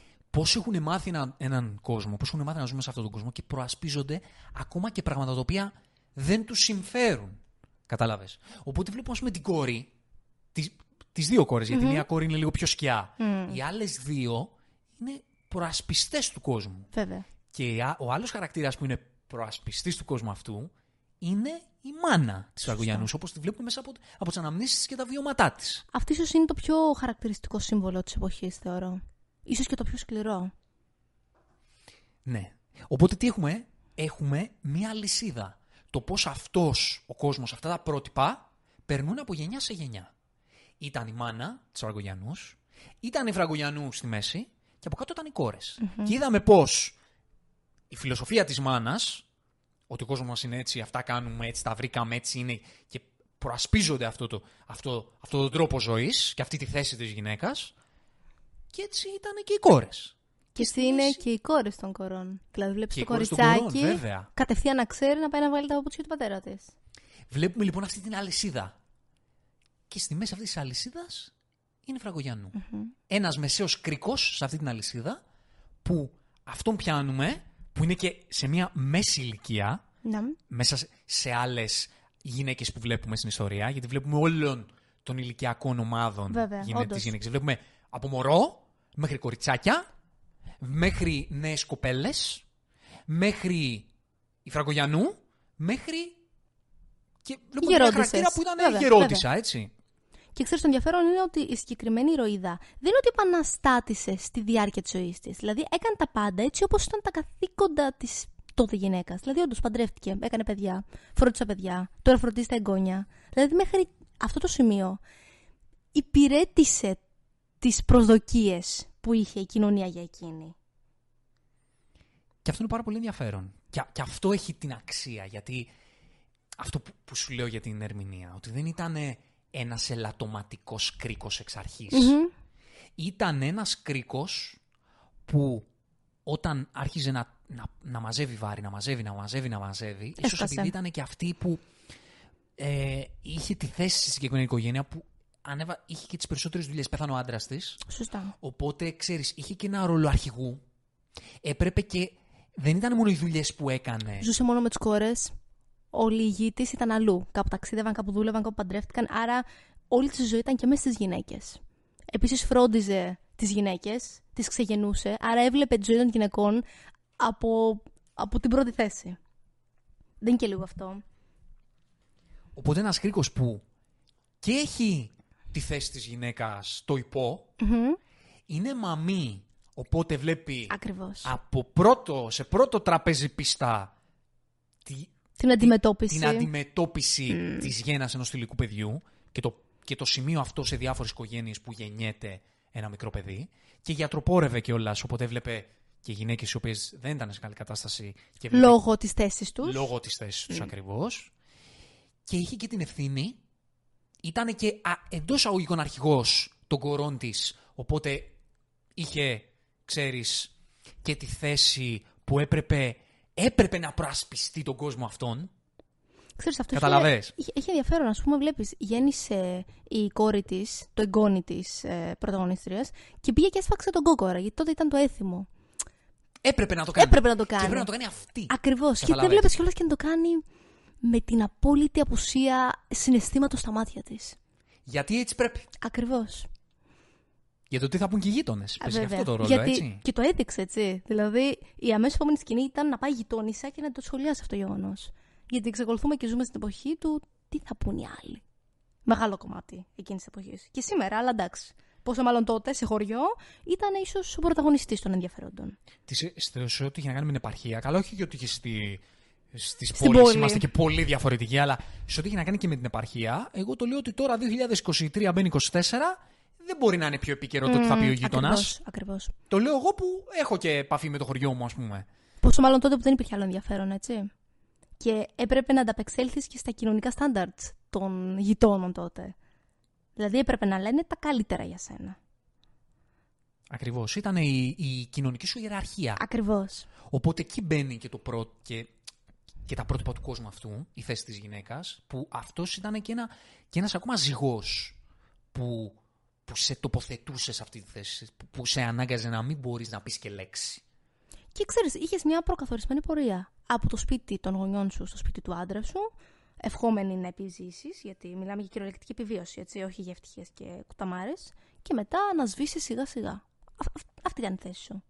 Η οποία όμως γνώριζες κιόλας ότι ήταν βάρος για τους γονείς σου, επειδή υπήρχε τότε η πρίκα, που μέχρι τώρα δεν την έχουμε αναφέρει, και είναι ένας πολύ μεγάλος. Ε, ένα πολύ μεγάλος παράγοντας της ταινίας και όσον αντιπροσωπεύει. Γιατί ο γάμος ήταν και κέρδος, έτσι, Ε, Πουλάς το παιδί στην ουσία, έτσι. εντελώς.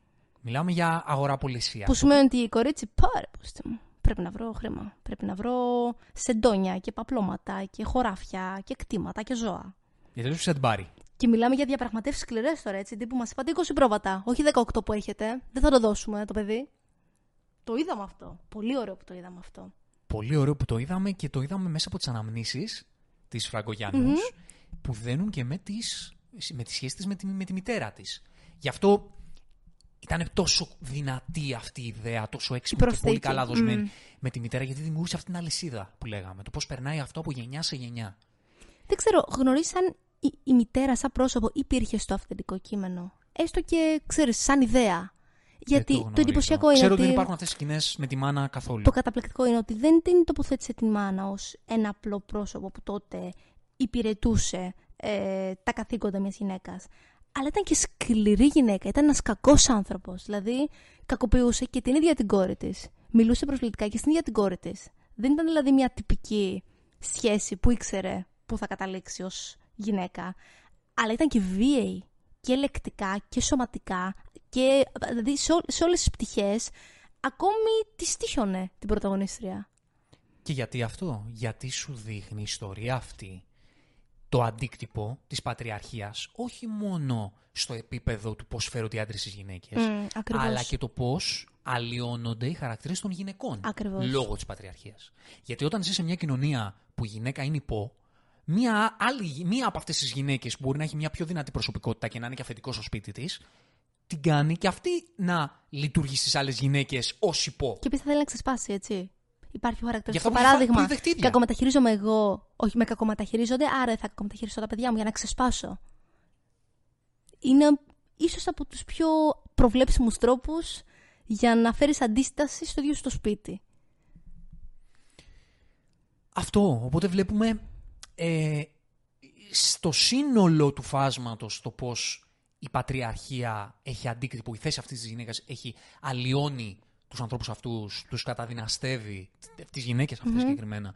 Και, και σε κάθε μία από αυτές δημιουργεί κάποιες πληγές που σε έναν από αυτούς τους κρίκους μπορεί να τα σκάσει λίγο περίεργα. Ακριβώς. Και έκατσε σε αυτόν τον κρίκο να σπάσει Ακριβώς. Για να σπάσει την αλυσίδα με τον τρόπο που ενστικτοδός της βγήκε να το κάνει ε, και να αντισταθείς σε αυτό το πράγμα που, που συμβαίνει, σε αυτόν τον κόσμο. Και δεν δεν υπήρχε κανένας άλλος τρόπος να, να συμβεί αυτό. Οπότε είναι θύμα της πατριαρχίας, δηλαδή τα θύματα της Φραγκογιάννους είναι και θύματα της πατριαρχίας, γιατί Και η Είναι ίδια, και η ίδια είναι θύμα της πατριαρχίας. Θέλω να πω, η συμπεριφορά της, όσο τραγική, η κτηνιώτης μπορεί να είναι έτσι, φυσικά δεν, δεν κατακρίνουμε αυτό, είναι και αυτή θύμα της πατριαρχίας. Θέλω να πω, Βέβαια. είναι μια προβλέψιμη κατάσταση. Είμαι σίγουρη ότι έχουν υπάρξει αντίστοιχες γυναίκες που το έκαναν αυτό. Που έλεγαν και όλε τους Είμαι καλή πραγματικά. Το κάνω για σένα, παιδί που σκοτώνω. Και το εννοούσε, το πιστεύω το εννοούσε. Το λέει κιόλας. Δηλαδή Το το, λέει το συγκλονιστικά. πιστεύει ότι, το, ότι βοηθάει. Ότι το γλιτώνει από ένα βάσανο, από μια ζωή με ένα βάρος. Και ίσως θα ήταν όντως η ζωή του. Όχι, ίσως θα ήταν σίγουρα η ζωή τόσο κακή. Αυτό είναι το δρομερό. Πώς το περνάει αυτό η ταινία; Και το βλέπουμε όταν ε, σκοτώνει το, παι- το εγγονί, το πώς λέει ότι δεν θα τους αφήσω να σε ακουμπήσουν τα χέρια τους. Δηλαδή, Σαν να λέει θα σε σώσω. ναι, θα σε λυτρώσω, Ακριβώς. αλλά είναι, ξέρεις, είναι και λίγο, υπάρχει και ένα, και κάτι εγωιστικό μέσα σε αυτό. Ε, υπάρχει και το, δεν θα τους κάνω το χατήρι, Να, να, βέβαια. κα- να, να βέβαια. δημιουργήσουν άλλο ένα θύμα, βέβαια. άλλον ένα δούλο στο σύστημά τους. Έχεις δίκιο. Γι' αυτό το λόγο είναι, όπως είπες και εσύ, μια κάποια επανάσταση. Μια κάποια αντίσταση δηλαδή στο ό,τι θεωρείται κανονικό αυτή την εποχή. Και πραγματικά βλέποντας αυτό το βούρκο, αυτή τη- τη- την κατάθλιψη, αντιλαμβάνεσαι ότι αυτός ο ακραίος τρόπος είναι ένας τρόπος διαφυγής. Έτσι. Βέβαια. είναι ένας τρόπος βέβαια. διαφυγής από όλο αυτό. Και αντίστασης και διαφυγής. Ξέρεις, να, να, να σας πολεμήσω, δεν έχω άλλο τρόπο, να σας πολεμήσω από, το, από την πλευρά τη δική μου με το, με το πώς ενστικτοδός μου βγαίνει αυτή η αντίδραση. Με το μοναδικό Στον τρόπο κόσμο που θα αυτό είχε που ζω. κιόλας, έτσι. Γιατί δεν υπήρχαν άλλες επιλογές τότε. Τι να κάνεις. Ε, κοίτα, κάτι εμένα που επίσης μου άρεσε πάρα πολύ είναι το γεγονός ότι λίγο πριν ξεκινήσει τους θανάτους, τους ψιλορωματιζόταν. Του ονειρευόταν. Δηλαδή, βλέπεις τα πλάνα που τα χέρια της πηγαίνουν προς το λαιμό των παιδιών, χωρίς να κάνει όμως κάτι. Είναι πολύ ωραίο πώ αυτό κλιμακώνεται. Δηλαδή, δεν είναι ότι το βλέπεις καμιά μέρα να ξυπνάει και επειδή έχει δει όσα έχει δει, το κάνει. Δηλαδή, εκτός του γεγονός ότι κλιμακώνονται τα περιστατικά γύρω της, της βίας, κακοποίησης, της κακομεταχείρισης γενικότερα, βλέπεις και η ίδια σιγά σιγά να αρχίσει να το ρομαντικοποιείς σαν ιδέα. Νομίζω ότι το πρώτο μέρος της ταινίας, την πρώτη πράξη της ταινίας, την κρατάει αυτό το καταπληκτικό σκηνοθετικό παιχνίδισμα στο ότι θα το σκοτώσει, δεν θα το σκοτώσει. Ναι, Γιατί ναι, όσοι ναι. δεν Με ξέρουν- άλλα παιδιά. Ναι. Γιατί όσοι δεν ξέρουν ακριβώς τα γεγονότα, το πότε σκοτώνει πρώτη φορά κτλ. Και ξέρουν ότι απλά σκοτώνει. Η ταινία λέγεται φώνησα, αλλά θα, σκο- σκοτώνει. θα σκοτώσει κάποια παιδιά. Ας πούμε. το, το έχω ακούσει ότι κάποια παιδιά σκοτώνει. Ναι. Για όσοι δεν θυμούνται ακριβώς την ιστορία. Ο τρόπος που διαχειρίζεται σκηνοθετικά την επαφή της με τα παιδιά, αυτό ακριβώς που είπες, για να σε κάνει να. Δηλαδή υπάρχει το σημείο εκείνο που Με τα δύο κοιμάται μαζί παιδάκια. με το παιδί. Α, πριν τα ναι, δύο ναι, παιδιά. ναι. Με το εγγόνι της. Που πρώτα κοιμάται με το εγγόνι, που είναι άρρωστο, και για Και κάθεται λίγα πάνω του. δευτερόλεπτα όταν έφεγε την κόρη, λέει Α, ησύχασε, δεν μιλάει. Και λες, οπ. Το σκότωσε. ναι, ναι, ναι, ναι, ναι. Ναι. Το οποίο και την ιστορία να ξέρεις. Λες εκείνη τη στιγμή, ρε, μήπως τα αλλάξανε. Ξέρεις, δεν ξέρεις και τι θα Και δεις. πολύ, ωραίο Εσύ παιχνίδι, ξέρεις. και πολύ ωραίο παιχνίδι με Ναι. σεναριακά, έτσι. Δηλαδή σου κλείνει το μάτι. Σου κλείνει το μάτι και κρατάει σε αυτήν την αγωνία. Το Ακριβώς. μυστήριο. Εδώ, Πάρα πολύ ωραίο ξέρεις, αυτό. Δημιουργεί ένα πλαίσιο στον θεατή για να εντό εισαγωγικών περάσει και καλα Δηλαδή να του δημιουργήσει ένα συνέστημα, ένα μυστήριο. ναι. Ακριβώς. Τύπου, όπα, θα γίνει εδώ. Και μετά το ξανακάνει άλλη μια φορά αυτό. Το, με δύο ναι. άλλα παιδάκια. Το οποίο όμως λειτουργεί, ξέρεις, ταυτόχρονα και με την εξέλιξη του χαρακτήρα και το πώς αρχίζουν οι ερηνίες στο μυαλό της να, να την οδηγούν προς τον φόνο, ο οποίος θα Μα έρθει μετά. δεν θα ήταν και λογικό. Θέλω να πω, δεν ξυπνάς μια μέρα και λες, είναι αυτό η κατάλληλη λύση. Το είχε σκεφτεί, δηλαδή είχε περάσει το μυαλό της άλλες φορές και απλά είπε, Όχι, εντάξει, ας μην είμαστε υπερβολικοί. Μέχρι που αυτό στο σημείο που λέει δεν γίνεται άλλος τρόπος. Δηλαδή είναι στο σημείο που οι δαίμονές της την κατέκτησαν εντελώς. Είπαν δεν υπάρχει άλλος τρόπος να, να δείξω την αντίστασή μου. Να δείξω ότι διαφωνώ με αυτό το σύστημα και με τη θέση που έχω σε αυτή την κοινωνία. Και τα γεγονότα που την έφεραν εκεί. Γιατί αυτό είναι τώρα το, το σημαντικο Τεχνικά, ας πούμε, το πώς οδηγείται σε αυτό το σημείο. Το οποίο είναι μέσα από τις επαφές της με διαφορετικές γυναίκες εκείνης της, εκείνου του χωριού. Το πώς βλέπει τη μία να είναι παρατημένη στο κρεβάτι της άρρωστη. Και ο άλλος να λέει απλά κάτι καλά. Ναι. Κάτι πάει να σηκωθεί. Ε, έτσι, με αυτόν τον τρόπο, με αυτή την αδιαφορία στη φωνή. Το πώς βλέπει την άλλη τη γυναίκα να την κακοποιεί ο άντρας της. Εντάξει, θεωρώ ότι το συγκεκριμένο περιστατικό ήταν πιο στερεακτικό. Γιατί αρχικά έδειξε νομίζω τρεις στιγμές αυτού του ζευγαριού. Την πρώτη που έδειξε απλά τον άντρα κάπως να τραβάει πολύ άγρια τη γυναίκα. Που από εκεί κατάλαβες. Κατάλαβες ότι δεν υπήρχε μέλλον για τη συγκεκριμένη γυναίκα. Ε, μετά ήταν η δεύτερη που την έδειξε. Με μαυρισμένο μάτι. Ακριβώς. Με παρόμοιο τρόπο να την τραβάει. ίσως και λίγο περισσότερο. Την τράβηξε από το μαλλί. Έκανε κάτι, κάτι λίγο πιο άγριο. Και το τρίτο που ήταν η κηδεία της κοπέλας. Και τι φανταστικά βλέμματα Νομίζω το έχω κρατήσει, ναι. Ε, είναι ο κύριος Τσιοτσιόπουλος. Ε, είδα είναι μια... Συνέντευξη. κάποιες συνεντεύξεις, γιατί ήθελα να αναφερθώ σε αυτόν τον... σε Εξαιρε... αυτόν τον Εξαιρετικός. Τι Δεν είπε σχεδόν βλέμματα τίποτα. έδωσε. Μμ. Φανταστικός. Φανταστικός πραγματικά, μπράβο του. Και θυμάμαι τη στιγμή όπου μετά την κηδεία τον περίμενε για να, να τον αντικρίσει. Λίγο ε, μπροστά από το σπίτι. Κατέβασε το κεφάλι. Κατέβασε το κεφάλι. Δεν, τι- τι- δεν- δηλαδή δεν πήγε, δεν πήγε καν στη διαδικασία να πει τι να πει. Δηλαδή ένας αγριάνθρωπο που ήξερε ακριβώς τι έκανε και ήξερε ότι μάλλον και όλοι το ήξεραν. Οκ. Αλλά τι θα έκανε κάποιος. Αφού έτσι λειτουργούσαν τα Που πράγματα. υπάρχει μετά ο διάλογος με την κόρη της. Που λέει στην Σωστά. κόρη της ότι δεν είδε σε ποιος την έφαγε. Ακριβώς, Κάπως έτσι λένε, ακριβώς. δεν θυμάμαι το διάλογο. Και λέει, ε, μανά, δεν μας πέφτει λόγος. Ακριβώς ξένα, ξένα σπίτια. Ξένα σπίτια. Δεν μας πέφτει λόγος εμάς. Δεν Έτσι μπλεκόμαστε. ακρι- έτσι ακριβώς. Μπορεί να γίνει ε, ε, ε, μια δολοφονία. Έτσι ακριβώς. Άλλο ένα δείγμα. Και ήταν πολύ δυνατό το πλάνο, ξέρεις, που ήταν στη, στο σπίτι εκείνης άρρωστης γυναίκας που τη γιατροπόρευε και είχε δύο παιδάκια αυτή και τα είχε αγκαλιά. Τι, τι ωραίο πλάνο αντίφασης που, που τα αγκάλιαζε με, Τα είχε αγκαλιά, με αλλά- πραγματική θαλπορή. Τι τραβάτε και εσείς τα τραβήξετε. Ταυτόχρονα όμως ανέβαζε τα χέρια στο λαιμό τους. Ναι. Εμένα αυτό μου, μου ήταν το πιο εντυπωσιακό πλάνο. Δηλαδή εκεί βλέπεις την θαλπορή, λε ταυτόχρονα μήπως ο τρόπος που θέλει να δείξει την πραγματική της θαλπορή αυτή η γυναίκα είναι να τα βγάλει από τη μοίρα τους. Δηλαδή πώς πέρασε εκείνη τη στιγμή τη ζεστασιά της, που γενικότερα δεν ήταν καθόλου ζεστός άνθρωπος, έτσι. Κανείς εκείνη την εποχή δεν ήταν. Αλλά εντάξει, ίσως συγκριτικά με τη μητέρα της ήταν, δεν ξέρω. Το πώς εκείνη τη στιγμή φάνηκε να αρχίσει να βγαίνει και η αστάθειά της ψυχική σε έναν βαθμό ήταν εκπληκτικό. Γιατί Σε δευτερόλεπτα. στο τέλος της ημέρας οι, θαν, οι δολοφονίες της ήταν πράξεις αγάπης για εκείνη. Ναι, ναι, ναι, ναι. ναι. Έτσι. Δεν το έκανε για εκδίκηση. Δεν το έκανε για μίσος προς τα παιδιά, προς Όχι το προς τα φίλο ή παιδιά. κάτι Το έκανε για τέτοιο. εκδίκηση προς το σύστημα. Και προς το κατεστημένο της κοινωνίας, ας Ναι. πούμε. Ακριβώς. Αλλά ήταν μια πράξη αγάπης.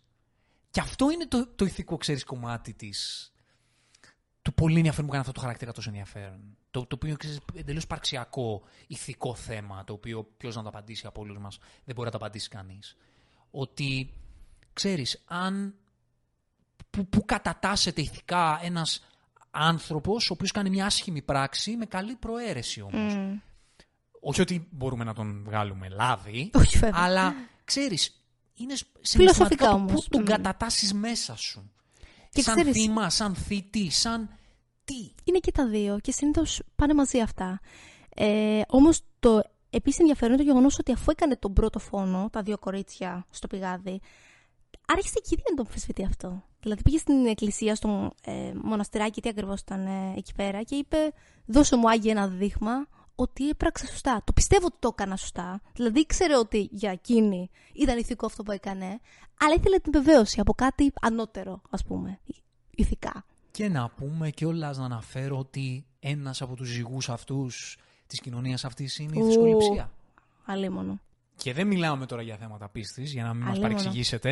Δεν μιλάω για Μιλάμε θέματα για τον θρησκείας, άλλο τρόπο πράγμα. με τον οποίο οι άνθρωποι αυτοί είχαν τη σκιά του Θεού από πάνω τους ως τον θεματοφύλακα των, του κόσμου που ζουν. Γιατί για αυτούς, αν αλλάξεις το πλαίσιο της Αμφισβητείς, πατριαρχίας, αμφισβητείς και το Θεό, αμφισβητείς τη θρησκεία τους, γιατί βέβαια. είχαν εντάξει τη θρησκοληψία ως ε, το, το Θεό σαν το θεματοφύλακα ακριβώς τον πώς λειτουργεί αυτή η κοινωνία. Θεωρούσαν ότι είναι και μια... Ότι έτσι είναι, ότι θα ήταν ανίερο Ακριβώς. να πας και κόντρα πάνω σε αυτό. Και πως αν κάτι είναι να αλλάξει, ε, αυτός θα το κάνει. Δεν Ναι. θα το κάνω εγώ; Και ότι το δείγμα, Αν το ήθελε, θα το έκανε. το δείγμα το περιμένει και αυτή από κάτι, όπως το πες ακριβώς Ακριβώς. εσύ, ανώ- κάτι ανώτερο. Περίμενε μια επιβεβαίωση. Γιατί μιλάμε για μια εποχή που Δεν πώς, υπήρχε- πώς όχι, αλλιώς βέβαια. να βάλεις κάτω τα πράγματα και να, Όχι, και να, βέβαια. και να κάνεις κά... αυτά τα ηθικά διλήμματα, πώς θα τα λύσεις; Ο Θεός. Βέβαια, Ε, Τι βέβαια. άλλο; Βέβαια. Τι άλλο; Και Λογική- εκπληκτικό πως δόθηκε υπάρχει. από την ιστορία αυτό. Με το παιδάκι που έπεσε από το πηγάδι. Μμμ. Και δεν ξέρω, σαν να λυτρώθηκε εκείνη τη στιγμή η ίδια. Όχι για το γεγονός ότι άλλο ένα παιδί έχασε τη ζωή του, άλλο ένα κορίτσι, αλλά το γεγονός ότι επιβεβαιώθηκε ότι έπραξε σωστά. Σαν να είπε εκείνη τη στιγμή, οκ, είμαι, είμαι καλά. Έπραξα έτσι όπως έπρεπε να πράξω. Και δεν ξέρω αν είναι και τίποτα άλλο. Ακριβώς. Πώς, Ακριβώς. πώς να, να, να κρίνεις με κάποιο άλλο κριτήριο όταν δεν έχεις τη μόρφωση, όταν δεν έχεις τις παραστάσεις, δεν έχεις... Ακριβώς. Πώς; Πώς; Άρα, ξέρεις, είναι μια κοινωνία που λειτουργεί σε μια πρωτόγονη ζω... ζωώδη κοινωνία, κατά κάποιο τρόπο. Ξέρεις, δεν, μια κοινωνία που δεν μπορεί να, να κρίνει πράγματα για τη ζωή της, για τις επιλογές της με άλλο τρόπο, πέραν από έριξε κεραυνό, ο Δίας μας τιμωρεί. Δεν είναι μακριά αυτό. Όχι, δεν είναι. Και δεν είναι. για μένα, α, εδώ έρχεται πολλές φορές και στο σύγχρονο κομμάτι του, του φεμινισμού, που, που, που ακούς πολλές φορές κάτι φωνές εκεί έξω σε τέτοιου τύπου συζητήσεις να λένε «Έλα μωρέ, τώρα έχουμε... Έχει, έχουν πρόβλημα οι γυναίκες στις μέρες μας τώρα, δεν έχουμε... Τι έγινε τώρα, όλα καλά είναι... Ε, τι πρόβλημα υπάρχει». Δεν μίλησε τότε, γιατί Ξέρεις- μιλάει τώρα. Ναι, ο- όλα αυτά τα οποία είναι, δεν μπορείς να αμφισβητήσεις, είναι, ε, δεν είναι πριν χίλια χρόνια. Είναι Ακριβώς. τώρα εδώ, τώρα εδώ κοντά. Και ακόμα και να μην, να Και μην τώρα. έχεις γνώση. Ούτε καν τώρα εδώ κοντά. Τώρα. Είναι τώρα. Κυριολεκτικά Ναι, τώρα. θέλω να σου πω, ακόμα και αυτούς που αμφισβητούν το τώρα, δεν μπορεί να, να θεωρείς ότι ο αντίκτυπος αυτός ενώ μιας εποχής που είναι πολύ κοντά μας, ότι έχει εξαλειφθεί πλήρως Βέβαια, στις ημέρες βέβαια, μας. έχεις δίκιο, Πώς έχεις μπορείς δίκιο. να το πιστέψεις αυτό το πράγμα, Είναι πολύ κοντά μας αυτό. Βέβαια, έχεις Όσα δίκιο. βήματα πρόοδου και αν έχουν γίνει, που Μα μιλάμε έχουν για γίνει, ανθρώπους που αλλά- είναι παππούδες των σημερινών ανθρώπων. Ναι. Ποιοι τους μεγάλωσαν τους σημερινούς ανθρώπους; Αυτό ακριβώς. Δηλαδή αυτά τα πράγματα για να αλλάξουν από γενιά σε γενιά πρέπει να υπάρχει αδιανόητη αντίσταση ε, στα θέματα παιδείας και προσωπικότητας. Που σημαίνει ότι ένας άνθρωπος δεν έχει δεν, δεν δείξει αυτά τα εμπόδια, θα επηρεαστεί από τις απόψεις των παππούδων τους. Που μάλλον ο παππούς αυτός ζούσε στην εποχή που τότε αυτά ήταν φυσιολογικά. Και ποτέ δεν μπήκε και στη διαδικασία να αμφισβητήσει. Ακριβώς, Έτσι. ακριβώς. Ποτέ δεν πήγες στη διαδικασία να αμφισβητήσεις. Πολύ σωστά. Και γι' αυτό είναι, έρχεται πάλι η συζήτηση που λέμε για το πόσο σι- σημαντικό είναι στις μέρες μας να μιλάμε, να συζητάμε για αυτά τα πράγματα και να τα θίγουμε. Βέβαια. Γιατί αυτό θα μας κάνει, αυτό θα κάνει ανθρώπους να, να ανοίξουν το μυαλό τους και να συνειδητοποιήσουν ότι τα πράγματα πρέπει λίγο να αλλάξουν. ακριβώς. Γιατί τότε δεν υπήρχαν αυτές οι φωνές. Η κραυγή αγωνίας ήταν μία πράξη που ε, έχει να κάνει με, τη, με την ιστορία της ταινίας. Που να, ε, ένα, μια γυναίκα η οποία έσπασε, η μόνη της τρόπος αντίδρασης ήταν να σκοτώνει μικρά κορίτσια. Ακριβώς. Γιατί τι να κάνει, να βγει με το πανό, να κάψει σουτιέν, τι να κάνει τότε. Καταλαβέ. Οπότε τώρα πολλές φορές παρεξηγούμε τη, τη, την κραυγή αγωνίας που, που σίγουρα που, που είναι αυταπόδεκτο ότι ακόμα στις μέρες μας έχει, Φυσικά. έχει επικαιρότητα.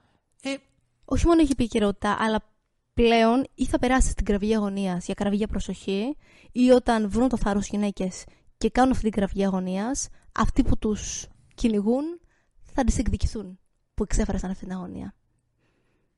Σύντομα έτσι πάει. δεν υπάρχει ε, εύκολη διέξοδος. Μμμ. Ακόμη και σήμερα, βλέπεις. Ακόμα και σήμερα. Γι' αυτό είναι το, το, το, όλο το θέμα της ταινίας το πόσο επικαιρή παραμένει. Ακριβώς. Και, και με τον τρόπο με τον οποίο συνδέεται, συνδέεται με, με τις μέρες μας με τρόπο που δεν, δεν μπορείς να φέρεις αντίρρηση. Ξέρεις, αυτό είναι το, αυτό είναι το σπουδαίο που πετυχαίνει σαν, ξέρεις, σαν θέση πάνω στο κομμάτι του, του φεμινισμού και της πατριαρχίας. Κοίτα, αυτό το δείχνει πολύ καλά και στο τέλος, όπου σου δείχνει το πόσο πρόσφατα καταργήθηκε ο θεσμός της πρίκας πριν ε, 70 χρόνια. Δηλαδή, λίγα χρόνια, όχι λίγα, καμία δεκαετία ήταν περίπου μετά από το έτος ε, όπου διαδραματίζεται η ταινία περίπου, αν θυμάμαι καλά, που δείχνει επίση ότι μέχρι τότε εξακολουθούσαν και οι γυναίκες ήταν απλά ένα κομμάτι για να πουλήσεις. Τίποτα παραπάνω. Άρα η κυριολεκτική εξίσωση της γυναίκας με τον άνδρα δεν ήταν και πάρα πολύ μακριά μας. Ναι. Ε, μ, εντάξει, και το φινάλε είναι, είναι συγκλονιστικό. Σοκαριστικό. Το πώς πεθαίνει γιατί δεν έχει θέση σε αυτόν τον κόσμο. Τι άλλο μπορεί να κάνει; Τι άλλο να κάνει; Α, αφήνει αυτόν τον κόσμο γιατί.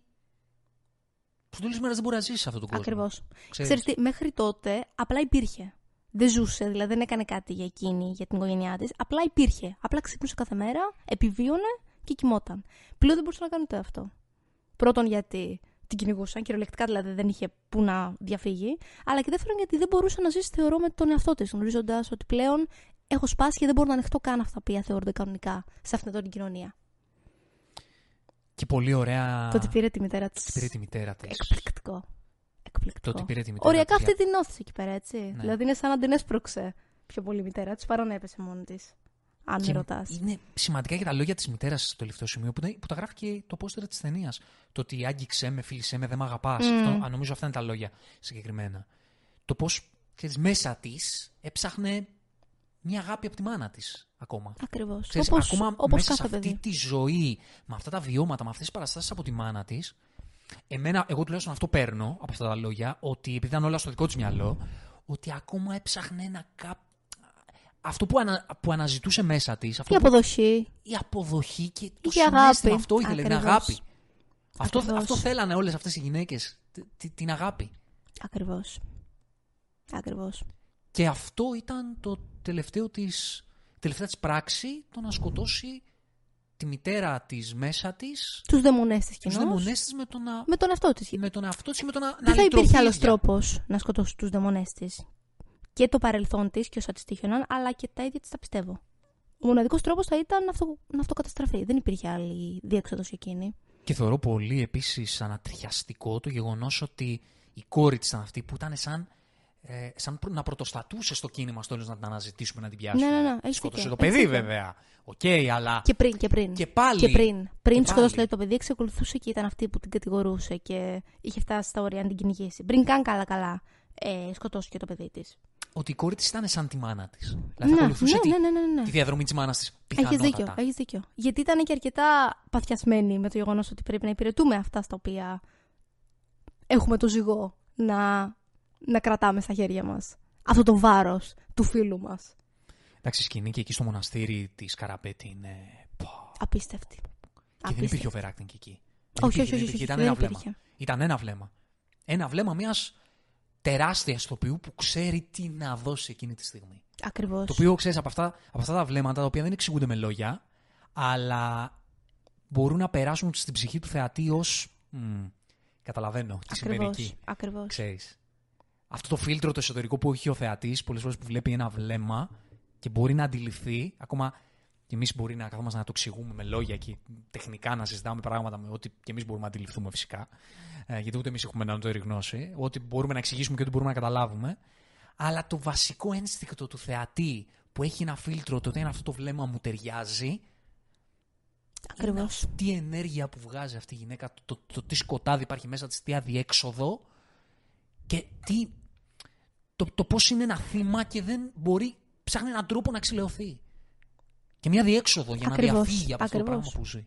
Και ξέρω, σοκαριστικό είναι στο τέλος της ταινίας σου δείχνει τα στατιστικά, όπου νομίζω, αν θυμάμαι καλά, ότι ήταν γύρω στα 150.000 θηλυκά βρέφη, τα οποία μέχρι να καταργηθεί ο θεσμός της πρίκας είχαν χάσει τη ζωή τους κάτω από περίεργες συνθήκες.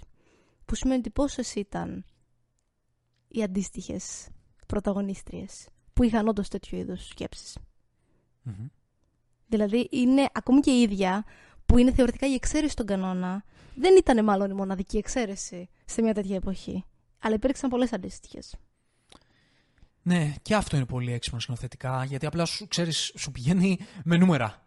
Και σου λέει, ωραία, και αν δεν τα κατάλαβες όλα αυτά, πάρε και τα νούμερα. Ακριβώς. Δηλαδή, τι άλλο να σου πω; Ακριβώς. Ξέρεις, δηλαδή πάρε και τα νούμερα. Πάρε και τα νούμερα. Ε, Ήταν μια εξαιρετική ταινία, πραγματικά. Για Θεωρώ μένα- ότι ξεπέρασε. Είχα ήδη πολύ ψηλές προσδοκίες, αλλά τις ξεπέρασε για το γεγονός ότι κατάφερε να σε αποστομώσει πραγματικά με αυτό που θέλει να πει. Μικρή παρένθεση, γιατί- να γυρίσω πίσω γιατί δεν το ανέφερα και Ναι, ήθελα. βέβαια. Η σκηνή που σκοτώνει στο πηγάδι, Μμμ. που γυρίζει πίσω το βλέμμα, ενώ το βλέμμα της μέχρι εκείνο το σημείο της Καραμπέτη ήταν μία κανονική γυναίκα, που απλά έχει κάποιες, κάποιους δαίμονες μέσα της, λίγο παλεύει, λίγο άγχος, λίγο αδιέξοδο, αλλά όλο αυτό πολύ καλά ζυγισμένο και, και κρυμμένο. Και κανονικοποιημένο. Δηλαδή, Ναι. θα έβλεπες μια άλλη κυρία λίγο πιο πέρα και θα λέγες Να, και εκείνη, αντίστοιχη. Έχει Αντίστοιχου βάσει να δαίμονες αγοράσει. έχει. Που μάλλον θα έχει. Θέλω να πω, ίδια βιώματα έχει και η κυρία δίπλα. Και η κυρία ακόμη πιο δίπλα. Το βλέμμα της, Ναι. όταν ξέρεις, πιάνει με τα χέρια του πηγάδι και γυρίζει προς τα πίσω και κοιτάζει, για να βάλει τη φωνή, τα παιδιά σου πέσαν στο πηγάδι, εκεί είναι Τζόκερ. Γιατί εκεί πρέπει να είναι Τζόκερ. Και το γυρίζει εκεί κατευθείαν. η Μα αν Καραμπέτη. το σκεφτείς, είναι και η στιγμή που κυριολεκτικά ε, τρελαίνεται. Δηλαδή, είναι όντως η στιγμή που Αυτό. ξεκινάει η ψυχική αστάθειά της. Αυτό. Γιατί μέχρι τότε το οραματιζόταν, το σκεφτόταν. Έλεγε «Μ, πρέπει, δεν πρέπει, είναι σωστό, δεν είναι σωστό. Εκείνη τη στιγμή λέει, αυτό ήταν τελείως. Και θέλει θέατρο. Ήθελε θέατρο η στιγμή. Ε, Σπουδαία διαχείριση. Καταπλη- καταπληκτική. Σπουδαία διαχείριση. Ξέρεις, Καταπληκτική. ε, χρησιμοποιώ αυτή τη λέξη τη διαχείριση γιατί δεν είναι απλά κατέθεσε υποκριτική. Πάλι Όχι, θα όχι, το, όχι, θα το όχι, ξαναλάβω. όχι. Δεν είναι αυτό. Αυτό είναι, αυτό είναι εύκολο για, για έναν άνθρωπο που έχει το ταλέντο να το κάνει. Μα και θα μπορούσε, θέλω να πω, αν ήθελε, θα μπορούσε να την κάνει αυτή τη, τη, τη σκηνή απίστευτα υπερβολική. Απίστευτα overacting. Και θα ήταν και εξαιρετική σε αυτό, γιατί είναι μια εξαιρετική ηθοποιός. Αλλά αυτό που είναι το, το καταπληκτικό είναι το πόσο λεπτά το έφερε αυτό στο τραπέζι. Εντάξει, σπουδαίος ρόλος. Σπουδαία δουλειά. Δεν, δεν- Καταπληκτική. Καταπληκτική πραγματικά. Δεν έχω λόγια να μιλήσω για αυτή τη γυναίκα. Ε, σπουδαία ταινία, ξαναλέω. Σπουδαία ταινία και ξέρεις δεν καταλαβαίνω και πολύ ρε γαμώ, γιατί βλέπω και μια... Βλέπω και λίγο τους κριτικούς λίγο αυτά, αλλά είναι λίγο συγκρατημένοι με αυτή την ταινία και οκ, εντάξει, ο καθένας πω- πως, με την, από την πλευρά του μιλάει για κάποια πράγματα και από την πλευρά του κρίνει για τη δουλειά των κριτικών κινηματογράφων και να κρίνουν έτσι, αλλά θεωρώ ότι είναι σπουδαία αυτή η ταινία. Δεν ξέρω. Δεν είναι απλά μια καλή ταινία. ξέρω. Είναι σπουδαία ταινία. Δεν ξέρω τι παραπάνω θα μπορούσε κάποιος να θέλει. Αλήθεια, δεν μπορώ να φανταστώ. Τι θα ήθελε, Διαφορετικές ερμηνείες, Να δείξει τα πράγματα πιο σκληρά, Μήπως να τα δείξει πιο ωραιοποιημένα; Δεν, δεν ξέρω δηλαδή τι είναι αυτό το οποίο ο κόσμος ζητάει να αλλάξει αυτή την ταινία. Εγώ θεωρώ ότι ήταν τόσο σκληρή και αληθινή όσο έπρεπε. Ναι, ε, Και με έναν πανέμορφο και πανέξυπνο τρόπο δοσμένο. Γιατί ήταν και αισθητικά υπέροχη, αλλά και απίστευτα πραγματική, ρεαλιστική. Ό,τι ήθελε να στο πεις, το είπε. Δηλαδή, καταλήγουμε σε αυτό που είπες στην αρχή, ότι το σημαντικό είναι το όραμα του καλλιτέχνη να το βλέπεις στην ταινία. Το όραμα το είδαμε. Και το μήνυμα εμείς προσωπικά το πήραμε στο 100%. ναι. Ε, και έχει και κάποια κάδρα, θα το πω και αυτό. Υ- Υπήρχαν κάποιες στιγμές στην αίθουσα που και γύρισα και σου είπα Τι κάδρο έχει κάνει, ρε φίλε. Τι κάδρο. Ακόμα και αυτό το ποιητικό το πλάνο που ξέρει όλες οι γυναίκες χέρι-χέρι. Ναι, και τελευταίο ναι, ναι, ήταν ναι, ναι. ο άντρας, ο κακοποιητής, που την είχε γραπωμένη. Ακριβώς. Και όλες Τραβηγμένη οι από το γυναίκες μαλλί. ήταν χέρι-χέρι σαν αυτή την αλυσίδα που, Ακριβώς. που περιγράψαμε. Και ακόμα αυτό το πλάνο, το σκηνοθετικό, το πιο ποιητικό, πόσο εφάπτεται με το μήνυμα της ταινίας και, και με την ιστορία της και με τα οράματα που πιθανότατα γεννούσε το μυαλό της ε, πρωταγωνίστριας. Τι να πω δηλαδή για τη δουλειά της κυρίας Νάθανα, τι, τι να πω; Καταπληκτική, πραγματικά καταπληκτική. Τι... Δεν έχω να πω κάτι άλλο. Και είχε πάρα πολλά τέτοια πλάνα ε, όπου ήταν γυναίκε χέρι-χέρι, γιατί έδειξε και δύο κηδείες και δύο γάμους. Άρα έβλεπες τις γυναίκες χέρι-χέρι σε πολλά πλάνα. Δηλαδή, ακόμη και αυτό ήθελε να στο περάσει.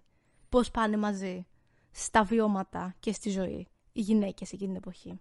Σαν ένα χορό τζαλόγκου, ας πούμε. Ναι. έτσι. ναι. Ακριβώς. Προς τον κρεμό που από τον οποίο έπεσε και η ίδια. Ακριβώς. Ναι. Τι να πω. Ναι, είναι από, από τις ταινίες που πραγματικά βγήκα και εγώ έξω από την αίθουσα και είπα. «Πφ, Τι είδα, Σε αφήνει με ένα απίστευτο βάρος. τι είδα.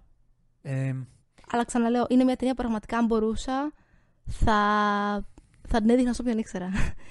Είναι, είναι τα βιώματα και η αλήθεια του τότε και του τώρα. Πρέπει κάθε άνθρωπος να έβλεπε μια τέτοια ταινία για να ήξερε ακριβώς ποια είναι η πραγματικότητα. ναι, και επειδή πρέπει να δώσουμε μέσα σε όλα αυτά, γιατί μιλάμε για την ταινία για τη δουλειά της κυρίας Νάθενα, αλλά είναι το έργο του Παπαδιαμάντη τόσο σπουδαίο να το Βέβαια, γράφει. φυσικά. Ένας φυσικά. άντρας Του του το τότε. 1920. Τι, τι βάρος έχει αυτό το πράγμα; Τι, τι, τι ιστορία, τι, τι, τι, τι. Και, Δεν το και γι' συζητώ. αυτό, ναι, δεν είναι δικό τους το σενάριο, ξέρω εγώ, της κυρίας Νάθενα. Δηλαδή, δεν είναι μια original δουλειά, αλλά για μένα είναι και ακόμα δυσκολότερο να πάρεις αυτή τη δουλειά και να μπορέσεις να είσαι αντάξιος, να κάνεις μια Φυσικά, ταινία που να είναι φυσικά. αντάξια αυτής της δουλειάς. Είναι μεγάλη ευθύνη να φέρεις ένα έργο της κληρονομιάς μας στο φως με αυτόν τον καταπληκτικό τρόπο που τον έφερε. Δεν θα το μάντευα γιατί ξέρεις, είμαστε και προκατηλημένοι από τον τρόπο που λειτουργεί πολλές φορές ο ελληνικός κινηματογράφος. Φυσικά, είμαστε. Και ο Δεν ελληνικός είμαστε. κινηματογράφος, ξαναλέω, που μπαίνουν λεφτά και προβάλλεται και, και, και κυνηγά εισιτήρια. Γιατί καλός κακός κυνηγά εισιτήρια αυτή η δουλειά. Δεν είναι μια δουλειά που βγήκε indie. Τύπου, Όχι, όχι, όχι, όχι. Ε, ένα προσωπικό όραμα, μάζεψα εγώ, βάλα τα λεφτά μου. Έφερα πέντε ανθρώπους. και Έφερα αυτό πέντε είπαμε. ανθρώπους, το Μμμ. κάναμε γιατί έχω εγώ το όραμα και δεν το μάθε και κανείς. Είναι μια δουλειά η οποία έχει, Έχει προβληθεί, έχει έχει διαφημιστεί. προβληθεί. Υπάρχουν έχεις δίκιο. συμπαραγωγοί από μεγάλα κανάλια. Και... Και είναι και μεγάλη παραγωγή. Ναι. Για τα δεδομένα δηλαδή. Είναι μια πολύ μεγάλη παραγωγή. Αυτό. Οπότε, τι να πω, κυρία Ανάφενα, χίλια μπράβο, Μπράβο, δεν μπράβο. έχω τίποτα άλλο.